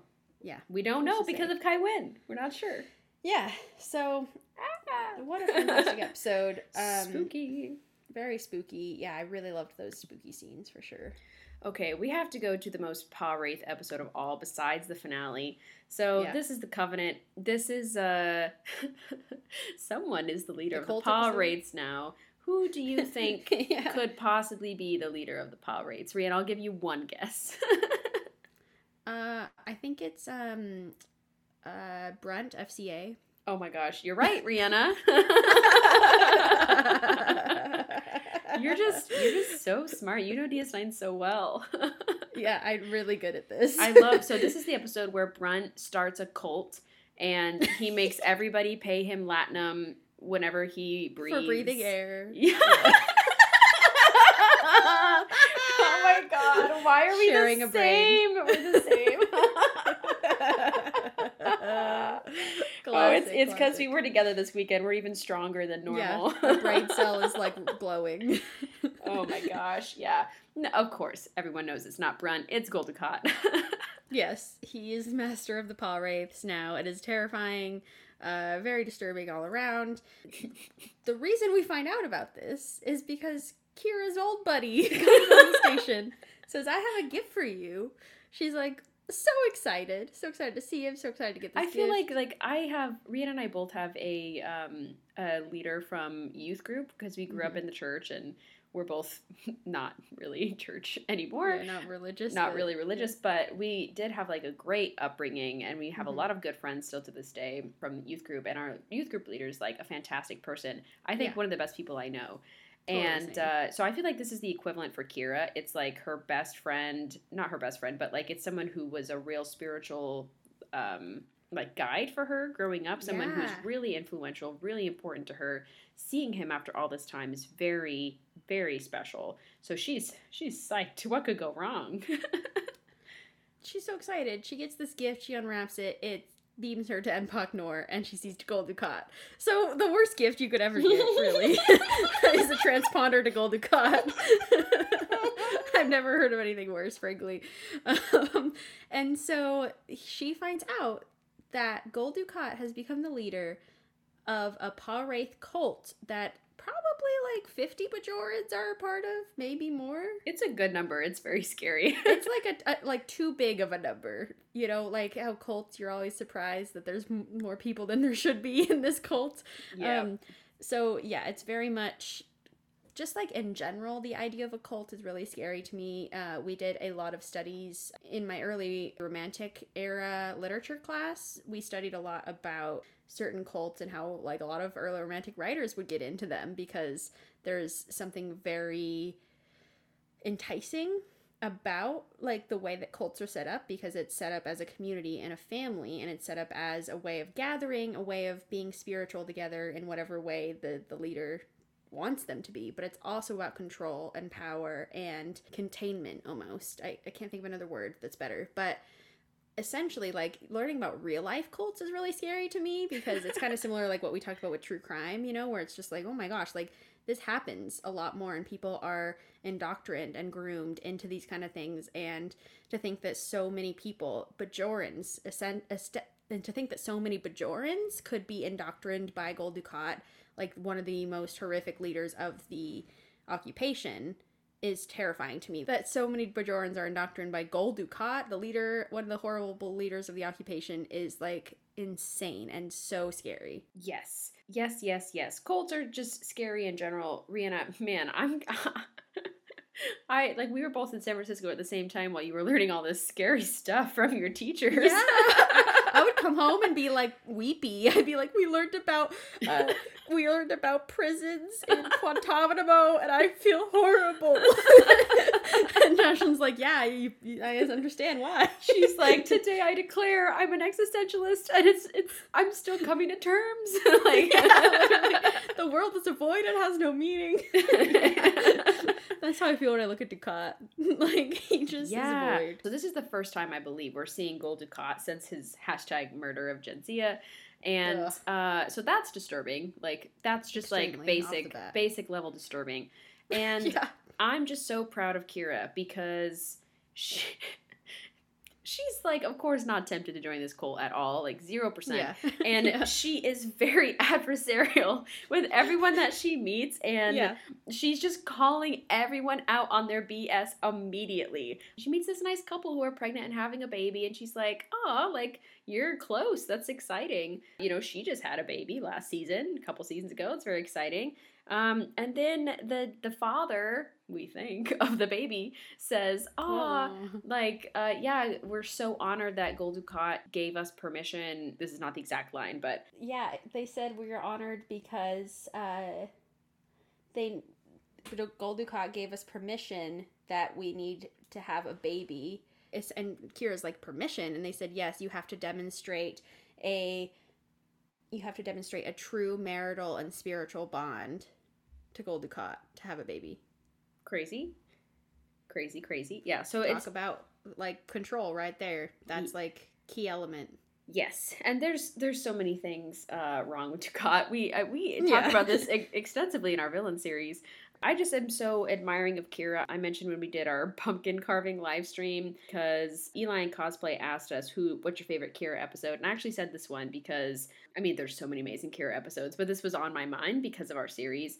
I admire her unwavering hatred of Dukat, and she never even is once tempted by this cult. This is my weakness. Not that I'd be tempted by a cult. Like sometimes I look at things from different perspectives too much and it gets like muddy and i'm like oh I, I can see why like this type of thing would be appealing but no i'm not going to join the cult and Kira Kira doesn't even go there and yeah. I mean it's it's just it's overwhelming because she's in an environment that everyone strongly and fiercely with all that they have believes that they are doing the best thing for themselves and their family. Dukat is trying to convince her this entire episode and Kira's like this is crazy. And I just feel like when you're against a group mentality like that, it's really hard to stay strong and to stay logical because you're being greeted and attacked by strong opinions on all front and this is this is a quote from my mom that I have to say to myself a lot. You can't reason with crazy people. And True. this this is what Kira is facing is she is saying all these very logical like Spock be proud, like very reasonable things to these people, trying to get them to see this is not okay what's going on. And they all have their excuses like, no, it's fine. And so for me, like, this is a great spooky episode because this is real. We've talked about this before, Rhianna, but like a post Trump America, to me, mm-hmm. I see much more clearly how far people are willing to go to believe in the people that they are obsessed with, like, mm-hmm. despite. Mm-hmm. Any kind of facts, yeah, you know, being presented, yeah. there are extremists on every side, and even these peace-loving Bajorans believe that the head of the occupation could have changed his mind and he's now trying to save Bajorans is insane. So to me, that's the real. I mean, yeah, there's Dukat does some terrifying things in this episode, but to me, that's the thing I really take away is, yikes! Like Dukat, we know is a terrible person, but there are so many people following him, and that's deeply disturbing to me.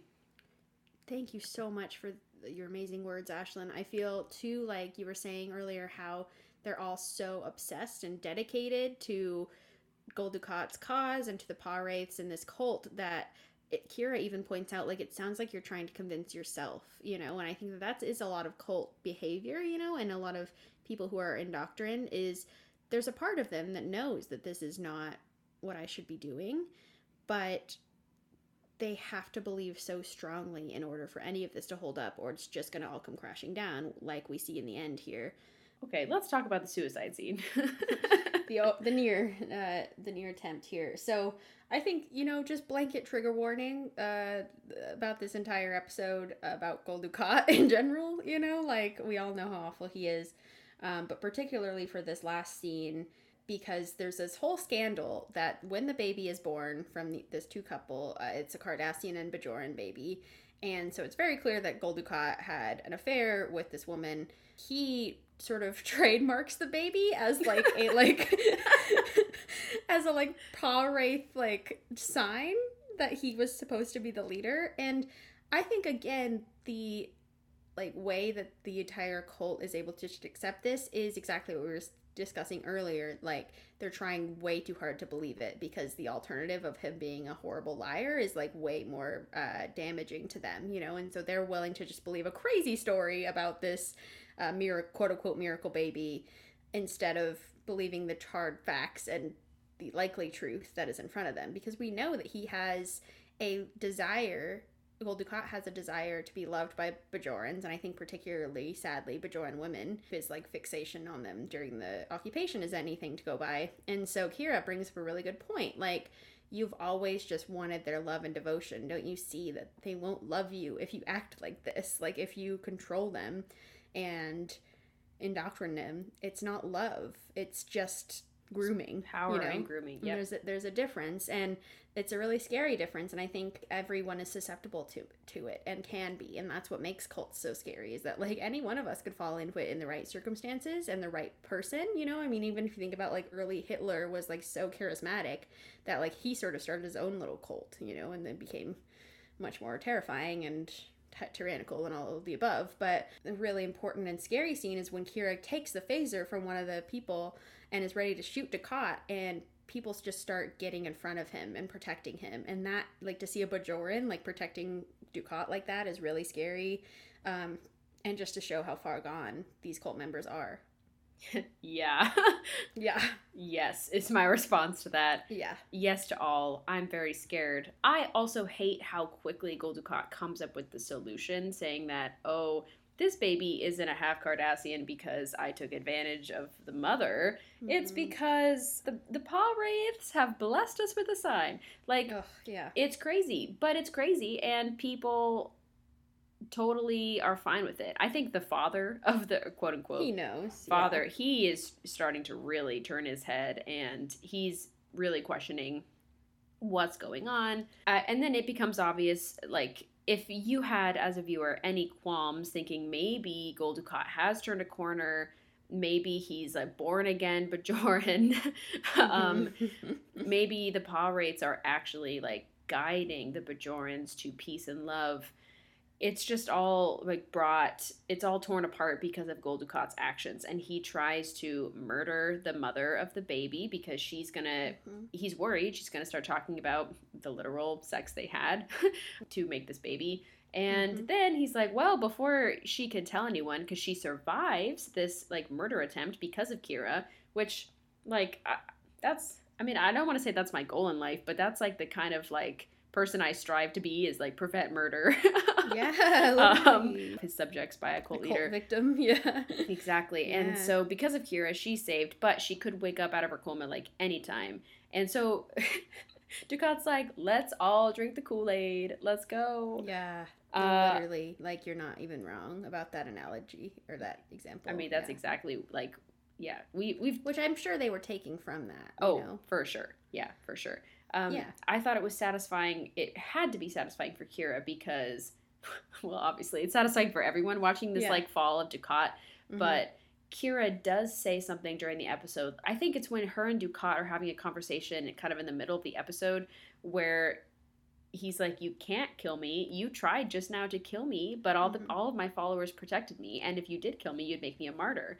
And Kira's Yeah. like, "Yeah, and also I don't want to kill you until." Like everything you've done becomes apparent, and they see the kind of monster you truly are. And so Kira Yes. gets her wish, and it's beautiful to see. she gets her wish by jumping on top of Dukat from that upper ring area. Like that is the most epic thing, and knocking down the bowl of pills so he can't find his special placebo pill. Um, that's not like that fast acting poison. Um, and so like I, I the scene before too when Dukat is consulting the orb, the Pah-wraith orb or whatever, he's like, please guide me. He's like manipulating the Pah-wraiths themselves, you know, he's like he's like, please like if you want your celestial temple, you're gonna have to tell me what to do. And he's I'm like, oh my god, how evil are you if you're trying to manipulate the devils? But then, you know, yeah, he's found out and of course they're outraged and they're throwing the pills at him and everything and uh, this cult easily breaks apart once he's he's outed. And i just you know like all of this is really just screams to me like because he's so he, craving all these years craving the love and affection and control and power over bajorans. Like bro we get it. You weren't loved as much as a child. We understand. Like do not take it out on these people. You know like it's clear that that he's got such bigger deep issues of like having no love in his life that he's trying to find it from like these horrible places. And that's another like just very spooky Dukat spooky element for sure I think also he has always thought of himself as a god because of the power that he Mm. has in the occupation. And so the fact that he's so connected to the Pah-wraiths and has this so called like insight and like is being guided by something that is bigger than all of them, he, his ego is perfectly soothed by this situation. This is like Dukat's dream job Yeah. as a cult leader, you know? Yeah. This is what he's been wanting his whole life. you're so you're so right wow absolutely It's awful. I hate it's him. really awful I like love. He's like I love to hate him because he's Yeah. so evil. There's no redeeming qualities about him. yeah He's just an amazing character to watch on the screen. yeah and great for these scary episodes because he always brings the scariness yes. Oh my gosh. which he's gonna continue to bring actually in the following episode we will discuss in our murder section The- yeah, okay, so now we're entering murder, and of course, Dukat has to appear. Um, we are going to be talking about things past. You might be surprised, Odo also appears in this murder episode. I was really hesitant. This is another one that Rhianna kind of persuaded me to add to the watch list because it's not necessarily spooky like Cat's Paw. You know, it's, Yeah. it's not a let's go trick or treating with Spock episode. This Mhm. is a deeply disturbing episode Yeah. from the bowels of the occupation. Mhm. And ugh, DS9 just knows how to really like hurt, hurt you. yeah, they do not pull their punches, and I think this is something that makes their scary episodes very successful, is because you can tell they're not tiptoeing around any subjects. And uh, I know that Wrongs Darker Than Death or Night was on Deep Space Garak's uh, 31 day list, and that one, you know, is also a very good indication of like the horrors of the occupation and the non sugarcoatingness of the writers and stuff. But I think this one speaks more to the horrors within us, you know, and that's why I really wanted to talk about it, uh, particularly investigating Odo's uh, involvement in this. And so let me just give a quick, quick summary. So, for people who do not remember, there was a lovely little journey that they're coming back from in the Rio Grande, I think it is. It's uh, yes. it's Garak, it's Odo, it's Sisko, and it's Dax. A, a really interesting group of people um, coming back from like a survey mission or something. And as they're coming back through the wormhole, their minds are transported back in time, but not their bodies. So we did actually discuss this for our time travel Yeah. yeah we discussed this for our time travel series uh because it was kind of a prophet's like teaching odo his journey i guess you know it's sort of like they're like the moral of the story is all kind of the, thing All of the DS9 time travel episodes are mostly orb related, so totally yeah you gotta expect yes. some time travel when you see an orb. Oh, absolutely. Even if it's not the time orb, you're still going to see some. Very important fact. Yeah. Yeah. um crazy so i really think this is a fascinating plot because then it situates so it puts our characters into like essentially where people think that they are different people they think that they're bajorans and they are actually on formerly Terok Nor, presently Deep Space Nine, uh, as it was during the occupation and as it was during Odo's uh, sort of beginning of his time as the chief of security aboard the station. Yeah, well, and I thought it was interesting because at first Odo, or I think it is Odo, says, "Oh, it was nine years ago." Mhm. Odo joined seven years ago, and Odo, once he hears the names of all like the people that Sisko and Dax and Garak have assumed that have been like given to them, he knows the situation. He knows who he is. And he knows what's going on, but he purposefully lies and says Mhm. this was nine years ago. Really, it was seven years ago, and it was his the start of his time at uh, not Terok Empok Nor, Nor. at Terok So that was something I didn't catch till the end of the episode, uh, and it leaves you not really thinking about Odo this whole time. It's curious Mhm. that like you're trying to understand why he has this knowledge of all the Bajoran prisoners, but it's never really brought up until the end. Yeah, and we can see that Odo's clearly shaken and hiding something, and so the the the key spooky el- wow sorry key um, the, um, the key spooky elements to this episode really come from Odo's perspective. We get, I think, a great because I think Deep Space Nine is great with point of view where it is pretty roaming.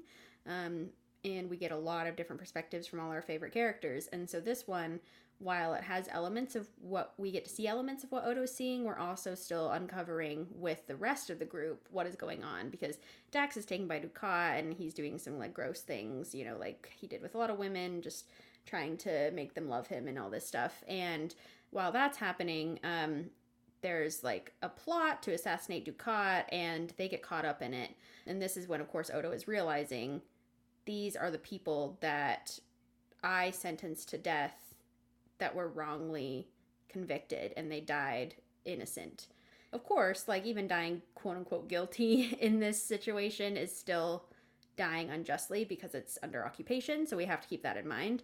But like even so this is even worse for Odo because he holds the law above everything else, above politics above like he holds like security safety what the rule of law is over everything else which can be a really dangerous mentality in a situation like this where he's starting out and just wanting to have someone be guilty and have it be over and done with. Um there was a lot of pressuring from other characters to have him do this but i i just do want to preface with this like we're starting to understand more as the plot goes along that Odo was having involvement with it and he's having immense guilt about this and he's seeing images of these people that were executed and seeing like into sort of thinking that they're there and he's essentially seeing ghosts. And so that part is so freaky in the episode when he turns around and it's like that person is like really bloody they've been like shot or something and uh, just staring at him and glaring and and then you see that no one else sees this person you know you're like but like we're all having they're all having this like shared hallucination but odo is cle clearly seeing something different and so it puts me on edge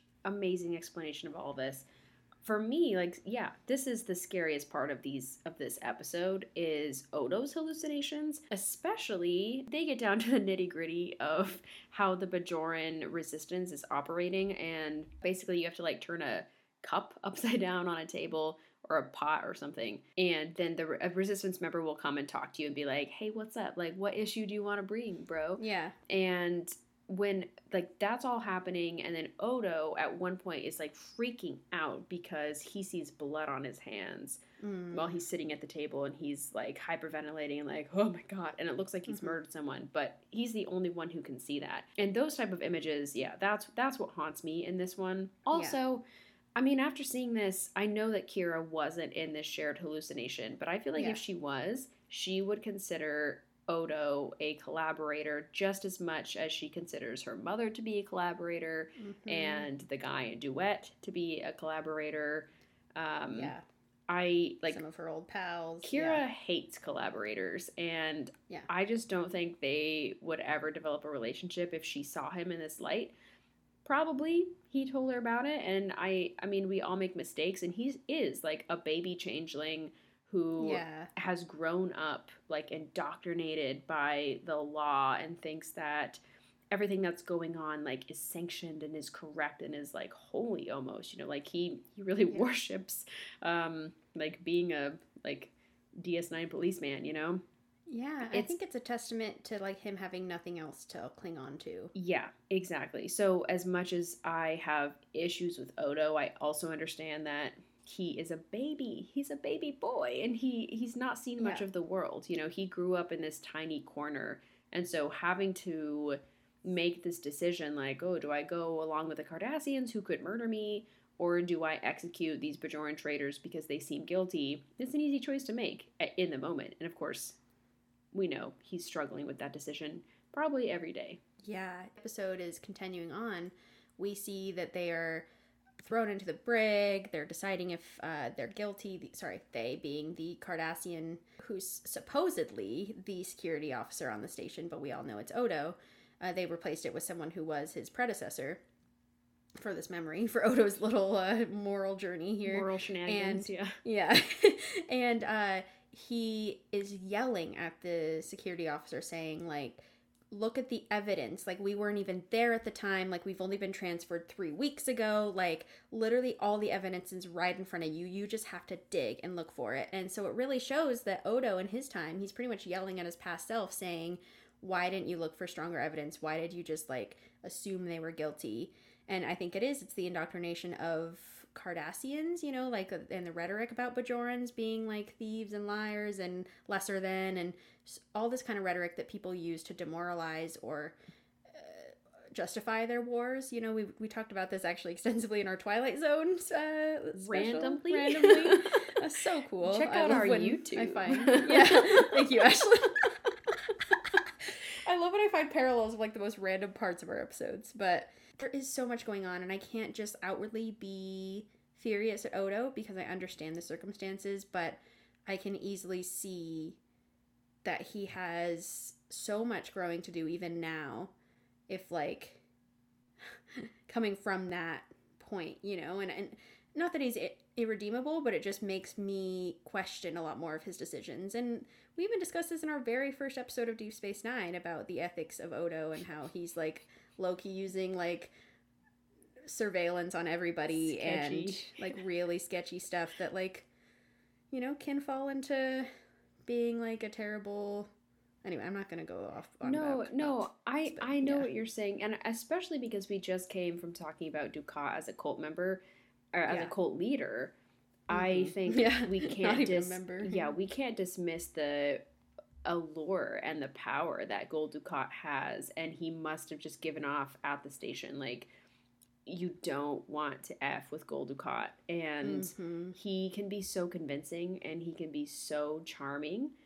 Yeah. As, as many problems as I have with Odo, I understand his perspective and I can forgive him from this episode.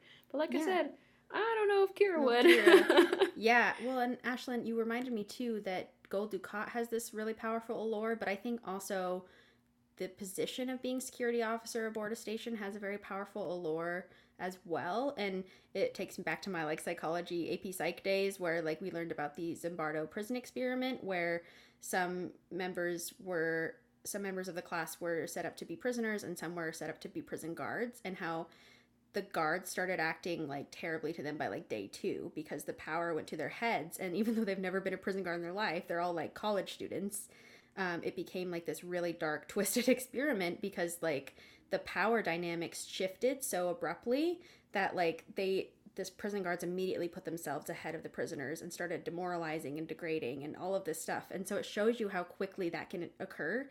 And so a changeling who's very barely experienced life is very allured by the fact that like he can now have all this power but like I think the most beautiful scene and horrifying scene of the entire thing is the very quick, very nearing the end of the episode where uh, everyone thinks they're about to get executed. Our characters think that, and then a gun goes off. Um, nothing happens. They're still alive.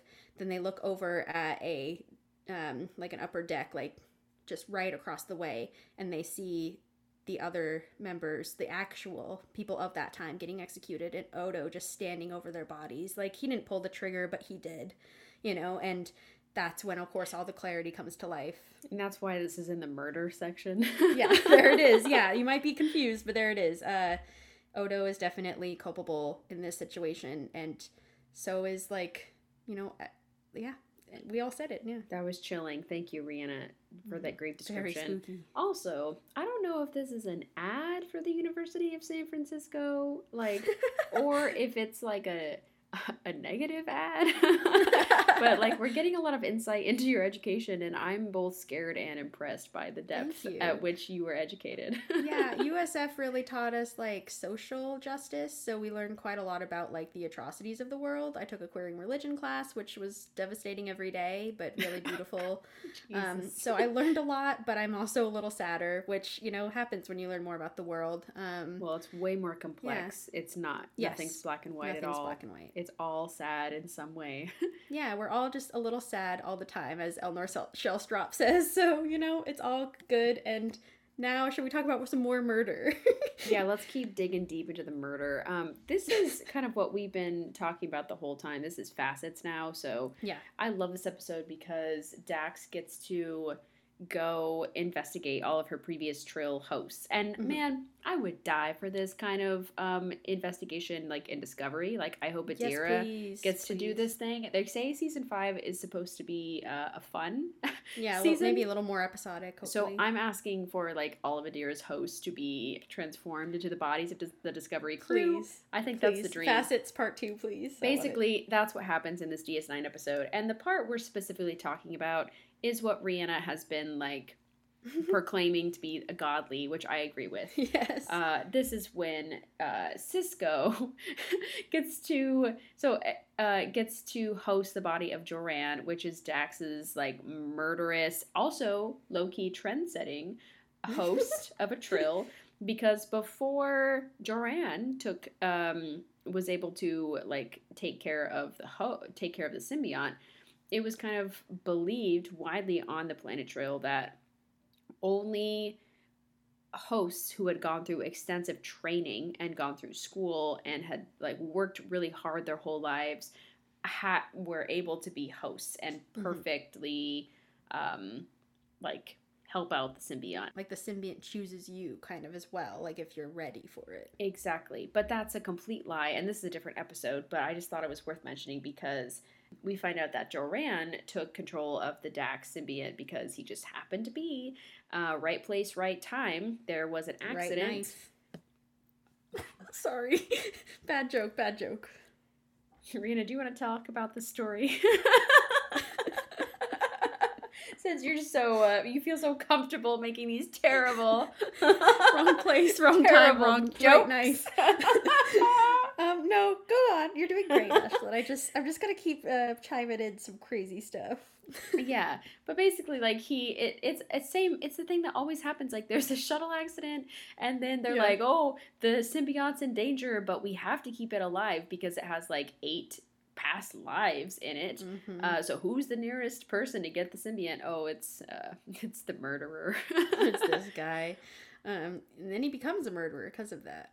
yep Yeah, woo yeah it's yeah. Joran Like he he refuses to give it up. He like pretty much like smuggles the Trill symbiont, smug- smuggles the Dax symbiont for six months or something before people track him down. He's killed some people, so this is a really traumatic event for the, future host to have to experience. And so we learn that Curzon pretty much just suppressed him.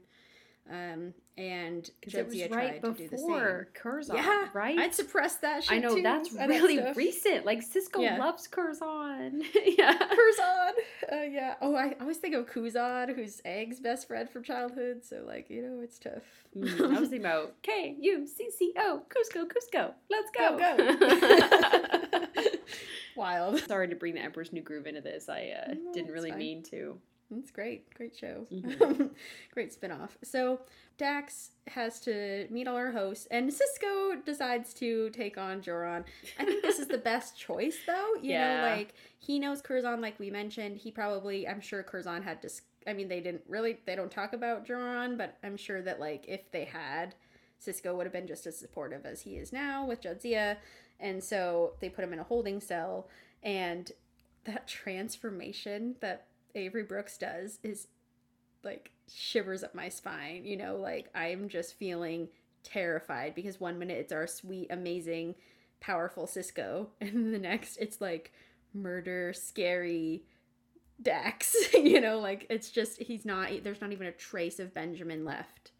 It's so scary. And like they go through this whole charade, and I know it's not really a charade, but like Yeah. when Jadzia is talking to all the people that she wants to host the hosts, um, she says like you will be in control the entire time, and you can overpower the personality of the symbiont if you wish. And so we go into the situation knowing, okay, yeah, Sisko's gonna be possessed by like this crazy murderer, but he'll be in control. And the thing that happens is that Joran is severely underestimated and once he becomes really excitable as Sisko, he well he's trying to say like just lower the force field, let me like give you a little hug, you know, like it's gonna be Yeah. fine. And so when Jadzia is like, um, no, I'm smarter than you, I'm not gonna let that happen. He then kind of uses the same type of blackmail that Keiko uses against O'Brien because Mhm. he starts banging his head against the force field and he's like, haha, I'm gonna like electrocute Sisko if you don't Yeah. raise the field. So it happens, and Jadzia is shouting like, like get control, get control, Sisko, come on, like come on back to me. And so he does. I don't actually, I don't actually think he does the first time. I think Mhm. Joran pretends to be Sisko and Yeah. take take control back from him. And so he totally convinces Jadzia that like, oh, it's Sisko, like it's fine, I'm in Yeah. control, don't worry about it. And this whole this whole situation is terrifying. Oh my god, it's so scary because there's such a different way that Brooks plays actual Sisko, actual Joran, and then Joran pretending to be Sisko. You know, it's like all three different people in like the span of five minutes. I was so scared. You know, I'm like, something's not right. This isn't our Sisko. Maybe he's just still reeling from that. And then he chokes Jadzia and he's like, you let your guard down or something like that. And as he's talking to her while he's still in the brig, Joran is saying like, "You're so beautiful, but non-deserving of this. Like that's all you are is beautiful, and that's it." And totally making these snap judgments about her being just horrible. And then he says like, "Just put down the force field, and I'll end your uh, fear permanently." Essentially, like he's ready to kill her, and he immediately tries. You know, and so then. Jadzia luckily has amazing combat training and she like kicks his butt and Easily. I was so Yeah. proud of her. Yeah, it's Easily. not even a question. yeah, exactly. Like, luckily, it's not like a, a control bug situation where he's a lot stronger in Sisko's body or something. So Sisko goes down pretty quickly, and then you can tell, like, okay, this is our actual Sisko.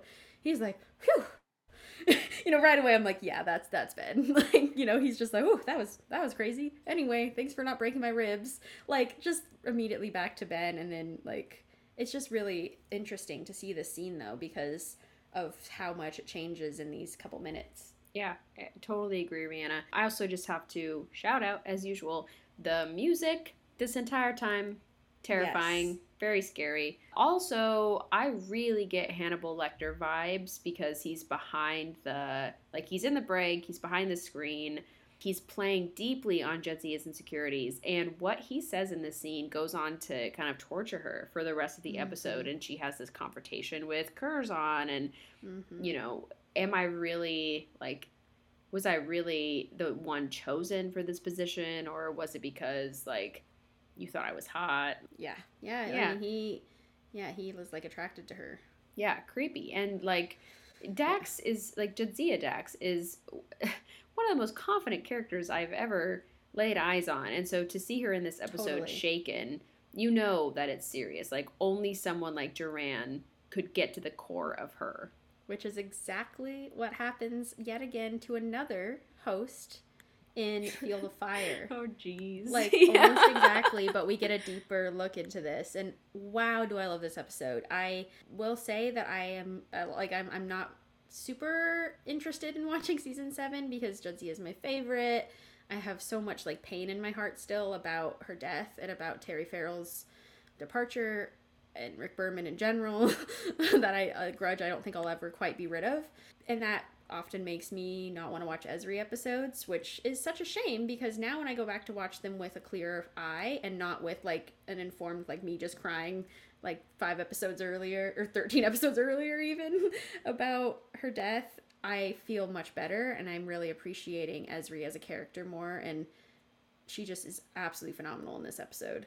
really, really great episode. I blocked out. I had no memory Yes, of this episode. Same. I really love the beginning because I think it does a good job setting up all the different players in this episode. So we have don't know his name. What's the guy's name who like was the Oh, hero of the. Defiant? Um, My baby boy. oh, I knew he was gonna not last I know intro. it's so sad. he has death vibes all Yeah, around him. Lieutenant Hector, it's I L A R I O, Ilario. Ilario. Yeah, so we start out with Lieutenant Ilario, and uh, Bashir gives like a drunken speech about how he was the hero of the Defiant and he was able to pilot them to safety and like basically save the day. This is a character we've never seen before, very red shirt energy. And Totally. he like weirdly hits on Ezri when she like walks him back to his quarters, which like okay, like she's cute. Sure. It's fine. Yeah. But also, I don't like it. The next morning, we find out he's murdered. Poor guy. Not just murdered, he's shot in the heart by like projectile weapon, which like a gun. They don't use those anymore. They Yeah. use phasers and fe- like energy weapons. it's really strange. And right away, I'm thinking because this lieutenant asked to join in O'Brien and Bashir's like m- parades on the holodeck, which they Yeah. like do a lot of like fun war games. Uh, right away, Yeah. I'm like, um. Did Bashir kill him for asking to join in their holodeck adventures? the way he looked at them, I'm Yeah. like, if he were possessed, he would have. yeah, exactly. Like son. Changeling Bashir just got off. Yeah. Well, Yeah. so then the rest of the episode, you know, like it's crazy because Ezri was only there 10 minutes before his demise. So that's really creepy, Yeah. first of all. And then Insane. more and more people keep getting murdered, and Ezri is really starting to freak out. Yeah, because she's asked to sort of take point on this investigation to uh, work with Odo. I think because she has this empathetic side, it's kind of like how they just elect Troi to do a lot of this investigating. I mean, she's well, the counselor. Great. Yeah. Yeah, like it really, she can get into the psyche of people, and that's why we have behavioral investigators and stuff as well. So she's really great in this role. She's total in scientist mode, um, just trying to figure out what's going on. And she's realizing that more and more murders are happening, and there's just no connection. Like they all, some were married, some had nobody, like some were blah blah blah. Like there's just so different ages, different everything. But it's definitely like a Starfleet weapon, and they figured out what the weapon is. It's this like terrifying weapon that you can like shoot through the walls, but it doesn't actually go through the wall. It like You can beam, appears- you can yeah. beam the bullet like to different rooms. That's absolutely terrifying. And it also has this scope, so you can like spy on people and like find your target through any kind of bulkhead, any kind of wall. Just even that kind of stalkingness really reminds me of like Psycho or a lot of Hitchcock movies where you're seeing from the perspective of the killer, like them stalking someone, and that's just a really scary concept to me. Yeah, exactly. And it, it also is reminding me of an episode we already talked about, the very first one, Adversary with the Changeling, because this is another like type of mind games episode where Yeah. you're not really sure what's going on. Ezri's having these terrifying dreams and like visions it, because like you said Rhianna it is a Starfleet weapon and the only people who have access to these lockers are Starfleet personnel. So on a station like DS9 there's so many civilians going in and out it's kind of like yeah, it could be anybody, but once they narrow Mhm. it down that like this is a Starfleet thing, it gets really scary. And I think Sisko even says like a, a terrifying thought. Absolutely, because yeah, we're we're questioning everything now, and your whole ground is shaken. This is when Ezri decides that she's in over her head, can't figure out anything, or can't get any closer to the truth, I should say. And so she calls upon Joran Dax using some crazy trill science cool stuff where you can like take one of your previous hosts and put them essentially like into your the forefront of your mind. And so then you see them. No one else sees or hears them but you see and hear them. You get to talk with them as if they're actually there. And so she calls to him using like you know whatever she's speaking trill and she's just calling to him and then his face appears in the mirror where hers is and i just i love this i love the like image of that you know a, a way to portray it to the audience you know is so cool Yeah, I, I totally agree. Perfect way to portray it. The every every time Ezri like interacts, because she ends up interacting with Joran, she's like imagining him with him for the duration, like the entire rest of the episode, and he, we Mhm. see him totally manipulating her, totally telling her like how to behave and how to perform to to catch this guy. And and just like, you know, hey, you should murder him, you know, like just follow your Yeah. instincts. It's very scary and I don't like it. Yeah, even when he emerges, she says like, "Oh, like now you are with me," and he says, "I am within you, Ezri, all the time." You know, and oh, that's just scary, and especially because she mentions that Jadzia and Curzon both repressed him and just really like really didn't think about him, shoved down a lot of those memories and everything, and so she can't do this because she needs his help, and so she has to face this again, like with Garak facing his fears just head on, is so impressive. And so she finds the weapon, and he, exactly like you said, Ashlyn, is trying to make her pick a target, you know, essentially. And she's showing, like, he's saying, get into the mind of the killer and really investigate what they would be thinking. She is using the scope to spy on people and to pick a target, essentially. And, like, she almost pulls the trigger, but of course is like, no.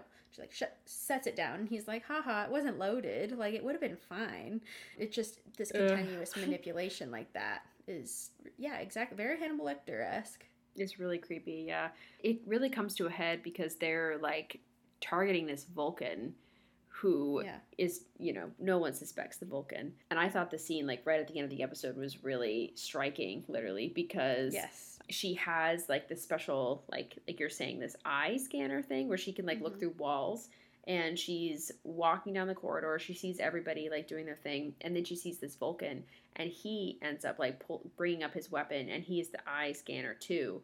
And she shoots just seconds before he shoots and barely misses her, like it hits the Yeah. wall. And so this is not like Ezri dreaming or like this is this is reality and she almost died but she Yeah. pulled the trigger in time to save herself and Yeah, uh, and she didn't kill him, you know, No. all while not Yeah, killing him. exactly. And still remaining true to herself and Yes. not letting Joran win, you know? Yeah, and it, it just is terrible. Yeah, because this Vulcan turns out the reason he's killing is because everyone has pictures of like smiling faces and laughter and everything. And he had just lost like an entire crew during the war. And so he was like one of the only survivors. And so it's just like a really great story to have Ezri and Joran investigate together. And then, of course, she has to get rid of him. And he says to her, You won't be able to forget me, which is chilling. Such a great line to sort of depart on. Like, he's just like, Drop that mic. get out of there yeah. the only silver lining i can think is at least one host is processing Yeah. this side of joran because It's, it's, going to be really helpful for the future. it's not good to keep your demon suppressed so yeah, it's true. Yeah. All right, Rhianna. Well, it's time to go into the final section of the podcast, and this is Madness of O'Brien et al. So, Yeah. Um, we've got this- more than one more than one person who's delving into their madness. exactly, we're going to start with O'Brien in the episode Whispers, and this is a awesome episode. I completely had forgotten about it. It's in mid season two. O'Brien comes back from a mission. He's on his shuttle, and I love how it starts because it's like future O'Brien narrating in a cap in a personal log about what's going on. He's like, I have to get this story straight because stuff's about to go down. Yeah, I'm, I'm wondering about that for you, Ashlyn. Um, how do you feel about this type of storytelling, especially in a spooky element? Because like relaying the events, you know, in this manner, what makes this like more spooky or less spooky for you? Uh, I like it because it's. I'm saying this in a Star Trek specific way Yeah, because yeah. that's what we're talking about. yeah. um, for me, it's great because it breaks up the episodes really nicely because there's oh, always the same format over and over again where it's like Captain's Log, here's the situation, but this is O'Brien giving a personal log, so it, like it's different enough, and also it's somewhere in the future. It sets the precedent like O'Brien is somehow going to be away from Deep Space Nine because of some very like sketchy evidence or like something weird that happened in the episode. So I'm I'm intrigued. I want to know more. And for me in general, I think that's a pretty successful trope It's very common where it's like, how did I end up like this? Because as you're learning everything that goes on, something in the back of your mind is still saying, so why was O'Brien in that shuttle? You know, you're still waiting for that to mm-hmm. happen. For me, I think it's great. And also, it's a perfect guide through all of the commercial breaks. You know, he can just repeat True. the, he's like, computer, repeat the last line of the log. And they literally, literally do that, that. after a commercial break. It was amazing. Yeah, Rhianna, did you have any thoughts about the intro? Yeah, I think I tend to like this type of storytelling. I think from a spooky standpoint, though, it kind of, um, I mean, it definitely puts me on guard right away. But it also, I think, takes away some of the mystery because if I were watching the following scenes without getting this opening um, dialogue from O'Brien or this monologue from O'Brien, I wouldn't be looking for anything out of the ordinary, and so Mm. I'd have to come to the conclusions myself. So it feels a little handholdy for a spooky episode, but I also get why because then I am on the edge of my seat already looking for stuff and clues. But I would rather grow into my suspicion like O'Brien does, you know, like, oh, he's act oh, Keiko's acting weird, oh, Sisko's acting weird, he's lying about Jake. Something's going on and it would snowball into something deeper. So that's my only thing. I would argue that they chose this because I'm, I'm going to say right now, the end of the episode, we find out that this O'Brien we've been following this entire time, who's giving the personal log, is a clone. Yeah. He's not even the real O'Brien. And so I think it's done very purposefully that the writers want us to see clone O'Brien's perspective. Mhm. And because the experience that he has throughout the episode, we're going to see everybody's acting strange, like Rhianna said. And I'm on O'Brien's side the entire time. And I think, well, there's not something wrong with me. There's something wrong with the universe. I'm very like Beverly Crusher, remember Yeah. me in this episode. Like, I'm on O'Brien's side. Everyone's acting very sketchily. And so I have to take this into my own hands and save the station myself. So Beautiful, I, like, having not really remembered this episode, I was fully on O'Brien's side. And I I was so distrusting of everyone because they're acting so strange towards him. Wow, that's such a good point. I'm I'm like low key convinced more. The introduction is crazy because mostly whenever there's conflicts between O'Brien and Keiko, I feel like it's O'Brien's fault. And so it's weird to see that Keiko's up super early at 5 a.m. and she has Molly ready and she's already going to school and she's giving O'Brien these like really lame excuses. yeah. And he's like, What is happening? Like, that's super weird. We find out later that she was even lying about why she was up so early. It's because she wanted to talk to Sisko. We see them talking. Sisko keeps interrupting O'Brien's flow of work. You know, he's like, Don't Yeah. work on this. I want you to work on the pylons, which is something that is like kind of out of the way of what's actually going on. And the whole situation is centered around what is it, the Paraxes or something? Parada. Thank you, the Parada. Yeah. So, from O'Brien's perspective, the whole time, we think that the DS9 crew is possessed and are trying to get as much information about the Parada security system because that's where O'Brien just came from on the shuttle.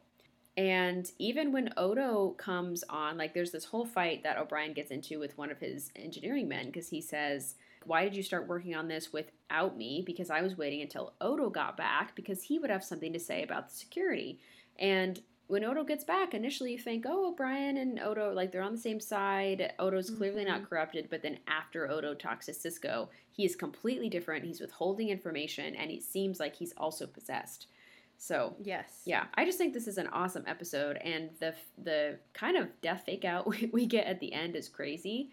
Yeah. because it turns out that um, O'Brien was cloned by the Parada and he was sent as a spy, and we don't know what he would have done in order to compromise like Deep Space Nine and everything. But He's uh, like a sleeper agent almost. He's a sleeper agent. Yeah. It, I mean, I was just so convinced the entire time that it was O'Brien because he was acting exactly like O'Brien would act.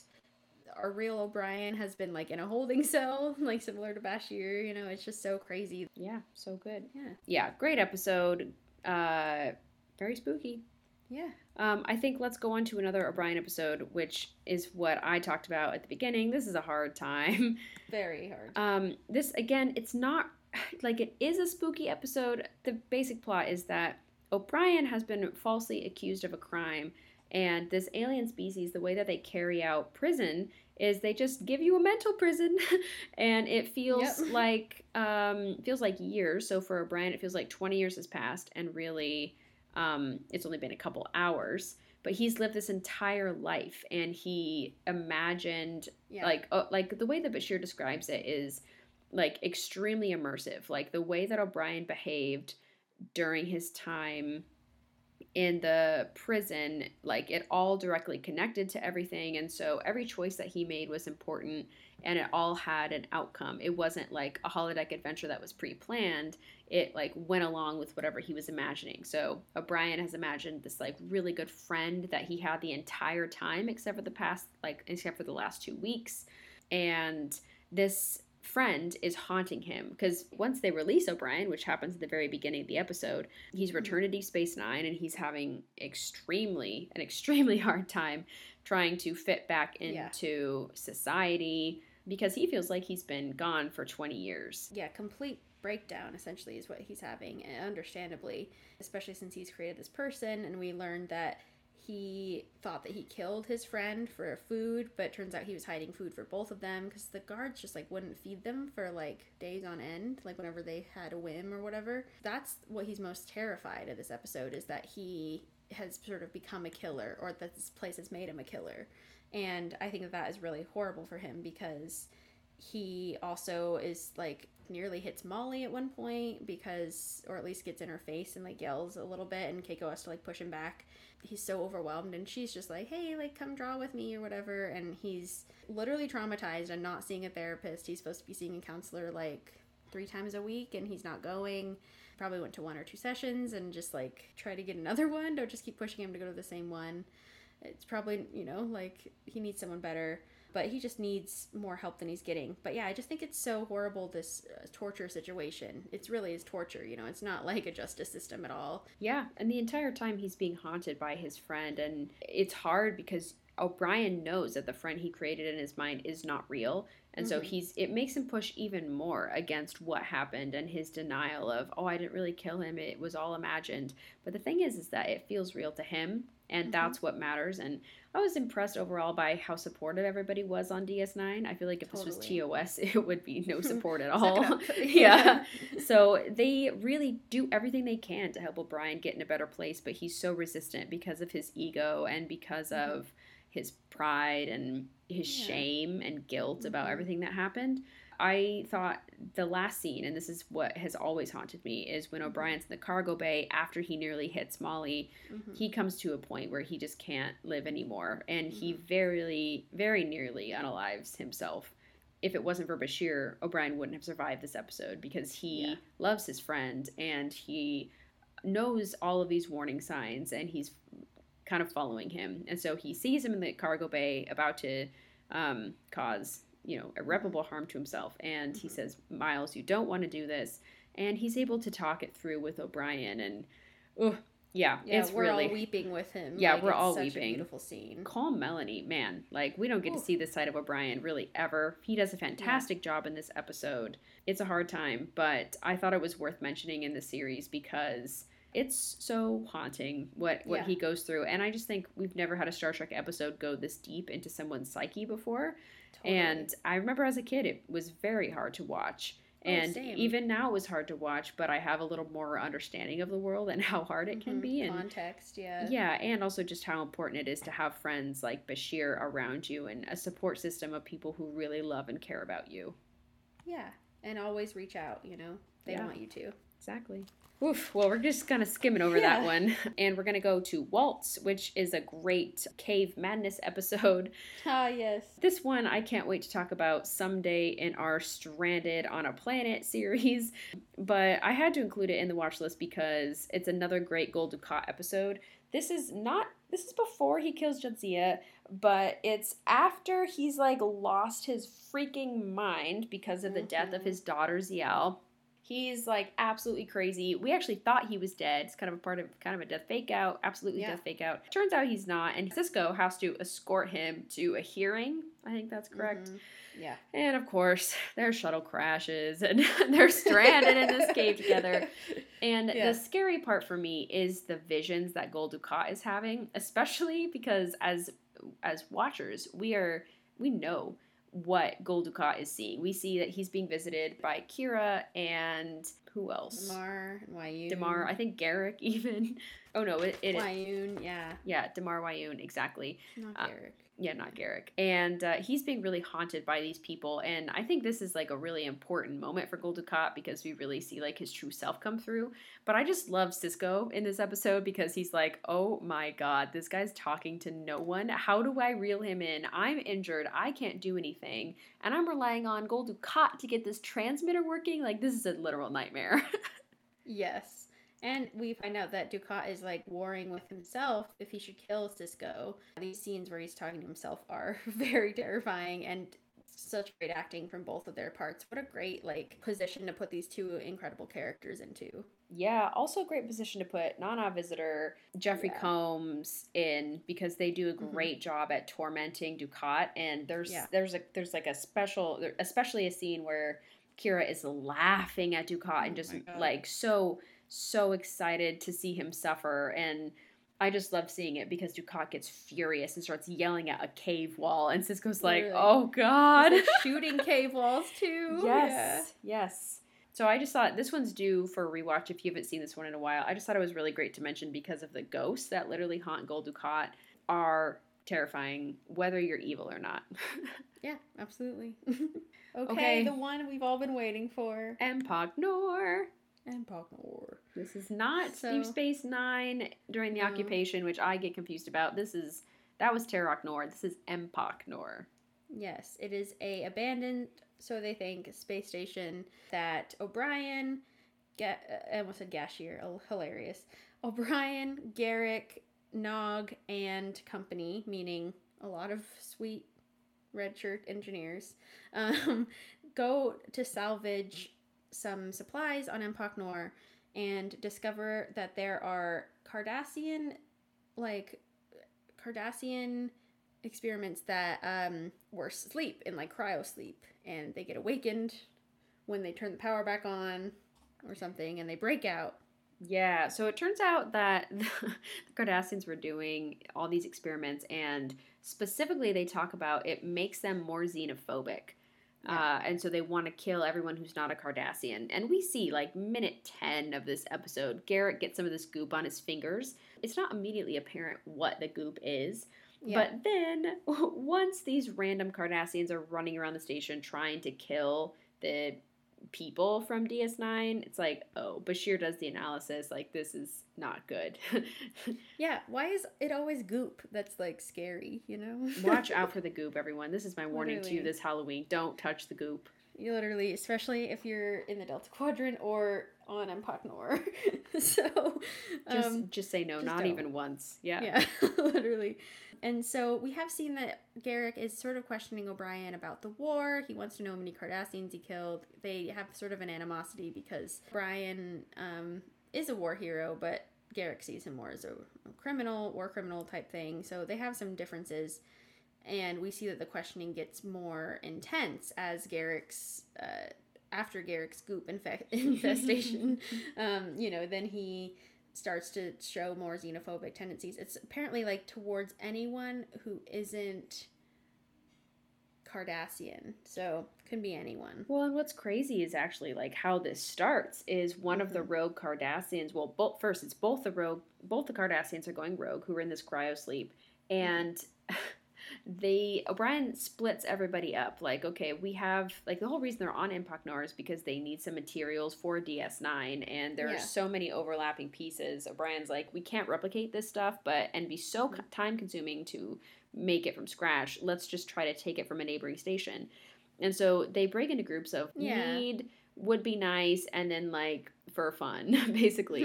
yeah, exactly. And so Garak, like once the Cardassians are free, he just goes full assassin mode.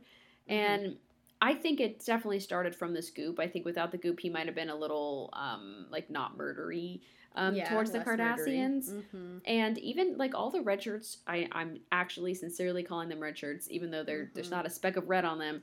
Um, Yeah.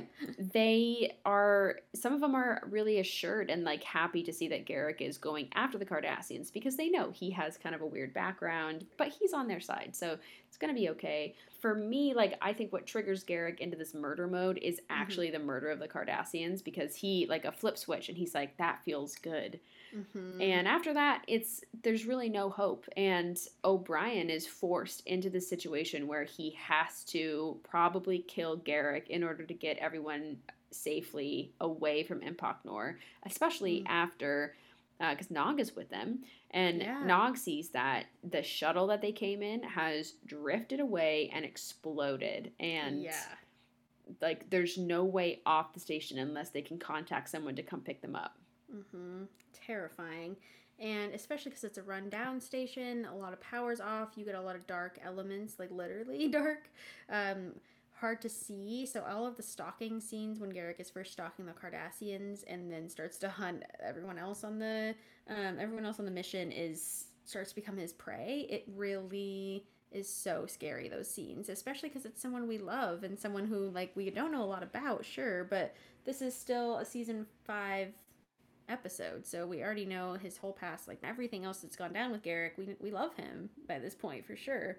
It's really difficult to see this, especially like the most horrifying part is when he kills that first crewman um, that he kills because he had just killed the second Cardassian, so we think it's all over. And then he turns the knife on the the crewman and just stabs him, and he, like looks him in the eyes as he dies and everything. And so luckily he's able to tell everyone else it was Garak who stabbed him before he actually dies, because they wouldn't have known. They would have just like openly gone in to trust him like he did.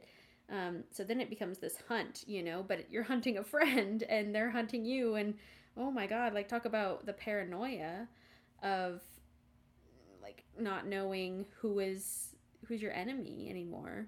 Such a common trope in all these episodes we've been watching. Yeah, I really think it gets to the crux of DS9 is we trust Mhm. all of our friends, except in some circumstances. Until they have some goop, then you can't trust they have them. some goop or some change. I guess yeah, changing goop. Yeah, it still goop. still counts. Yeah, yeah. yeah. I honestly, when I read the summary of this episode, because everyone kept talking about Impact Nora, and again, I Mhm. just I've I've I've seen so many DS9 episodes just once.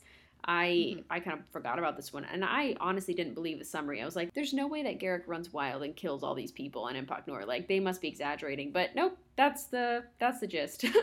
He does. And not only that, but afterwards, when he takes Nog hostage, yes, you heard that. Garak takes Mhm. Nog hostage and he strings up the bodies. Sorry, this is a gruesome episode, y'all.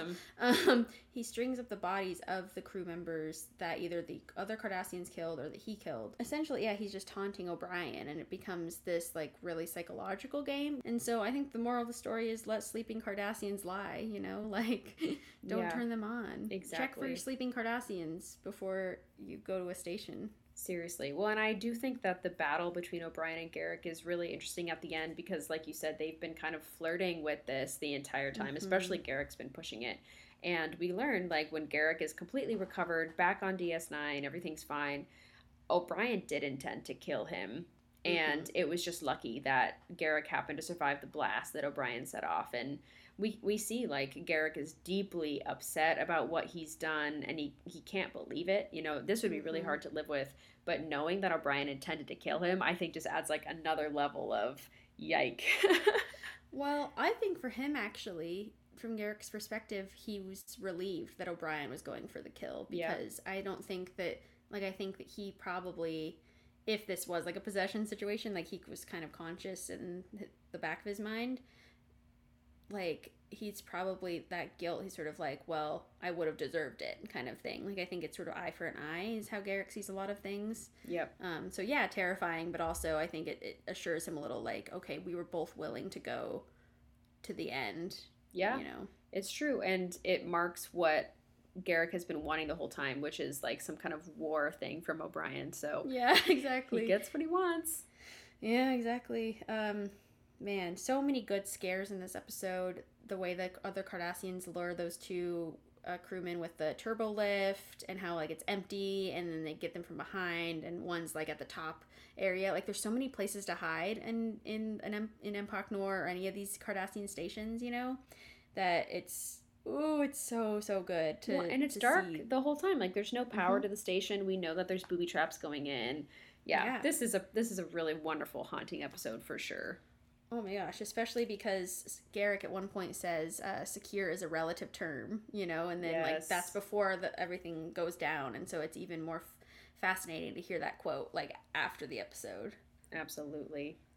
Yeah. Ugh, shivers, Wow. shivers. This is a spooky one, as yes. usual. Oh my gosh, Rhianna, thank you so much. This is just wonderful to dive into all the different types of scares that we can get throughout New Space Nine. Um, Yeah, a lot of mind games in this one. so many. Yeah, uh, it's so cool to see throughout each series too, like how different Star Trek can come up with. Yet again, every time I'm so pleasantly surprised by all these series and how different these all these episodes all end up being, even in the same theme. Absolutely.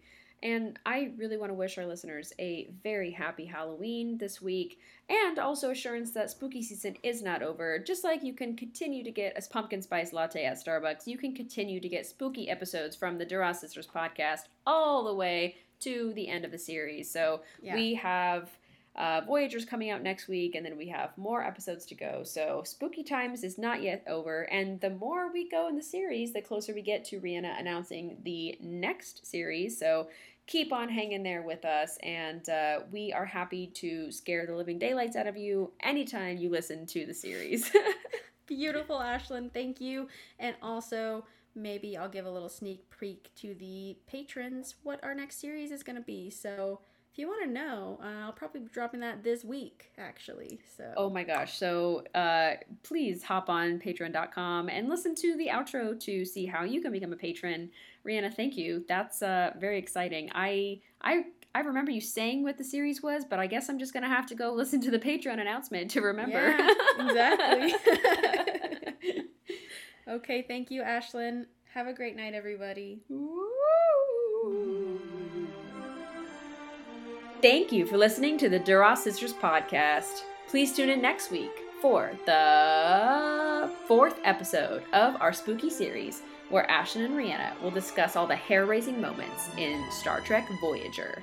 Please follow us on Facebook, Instagram, and Twitter to check to see our suggested watch list for upcoming episodes. Also, take a moment to check out our content on Tumblr, TikTok, and especially our merch on Threadless. All links can be found in the bio of any of our social media pages. If you like what you've heard today, please leave us a review on whatever platform you listen. By donating any amount per month, you can become a monthly patron and unlock our exclusive reviews of Lower Decks, the animated series, a review of Galaxy Quest, and Star Trek trivia.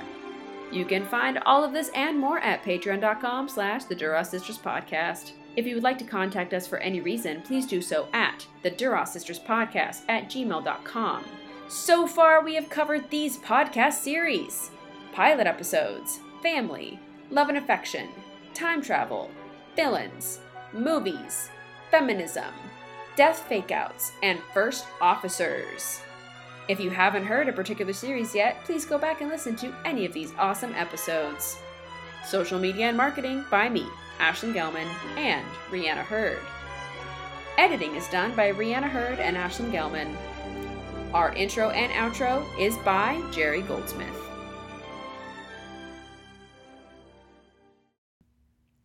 Hello and welcome to the Duras Sisters podcast. We are not Klingons, but we are sisters. And I'm Ashlyn.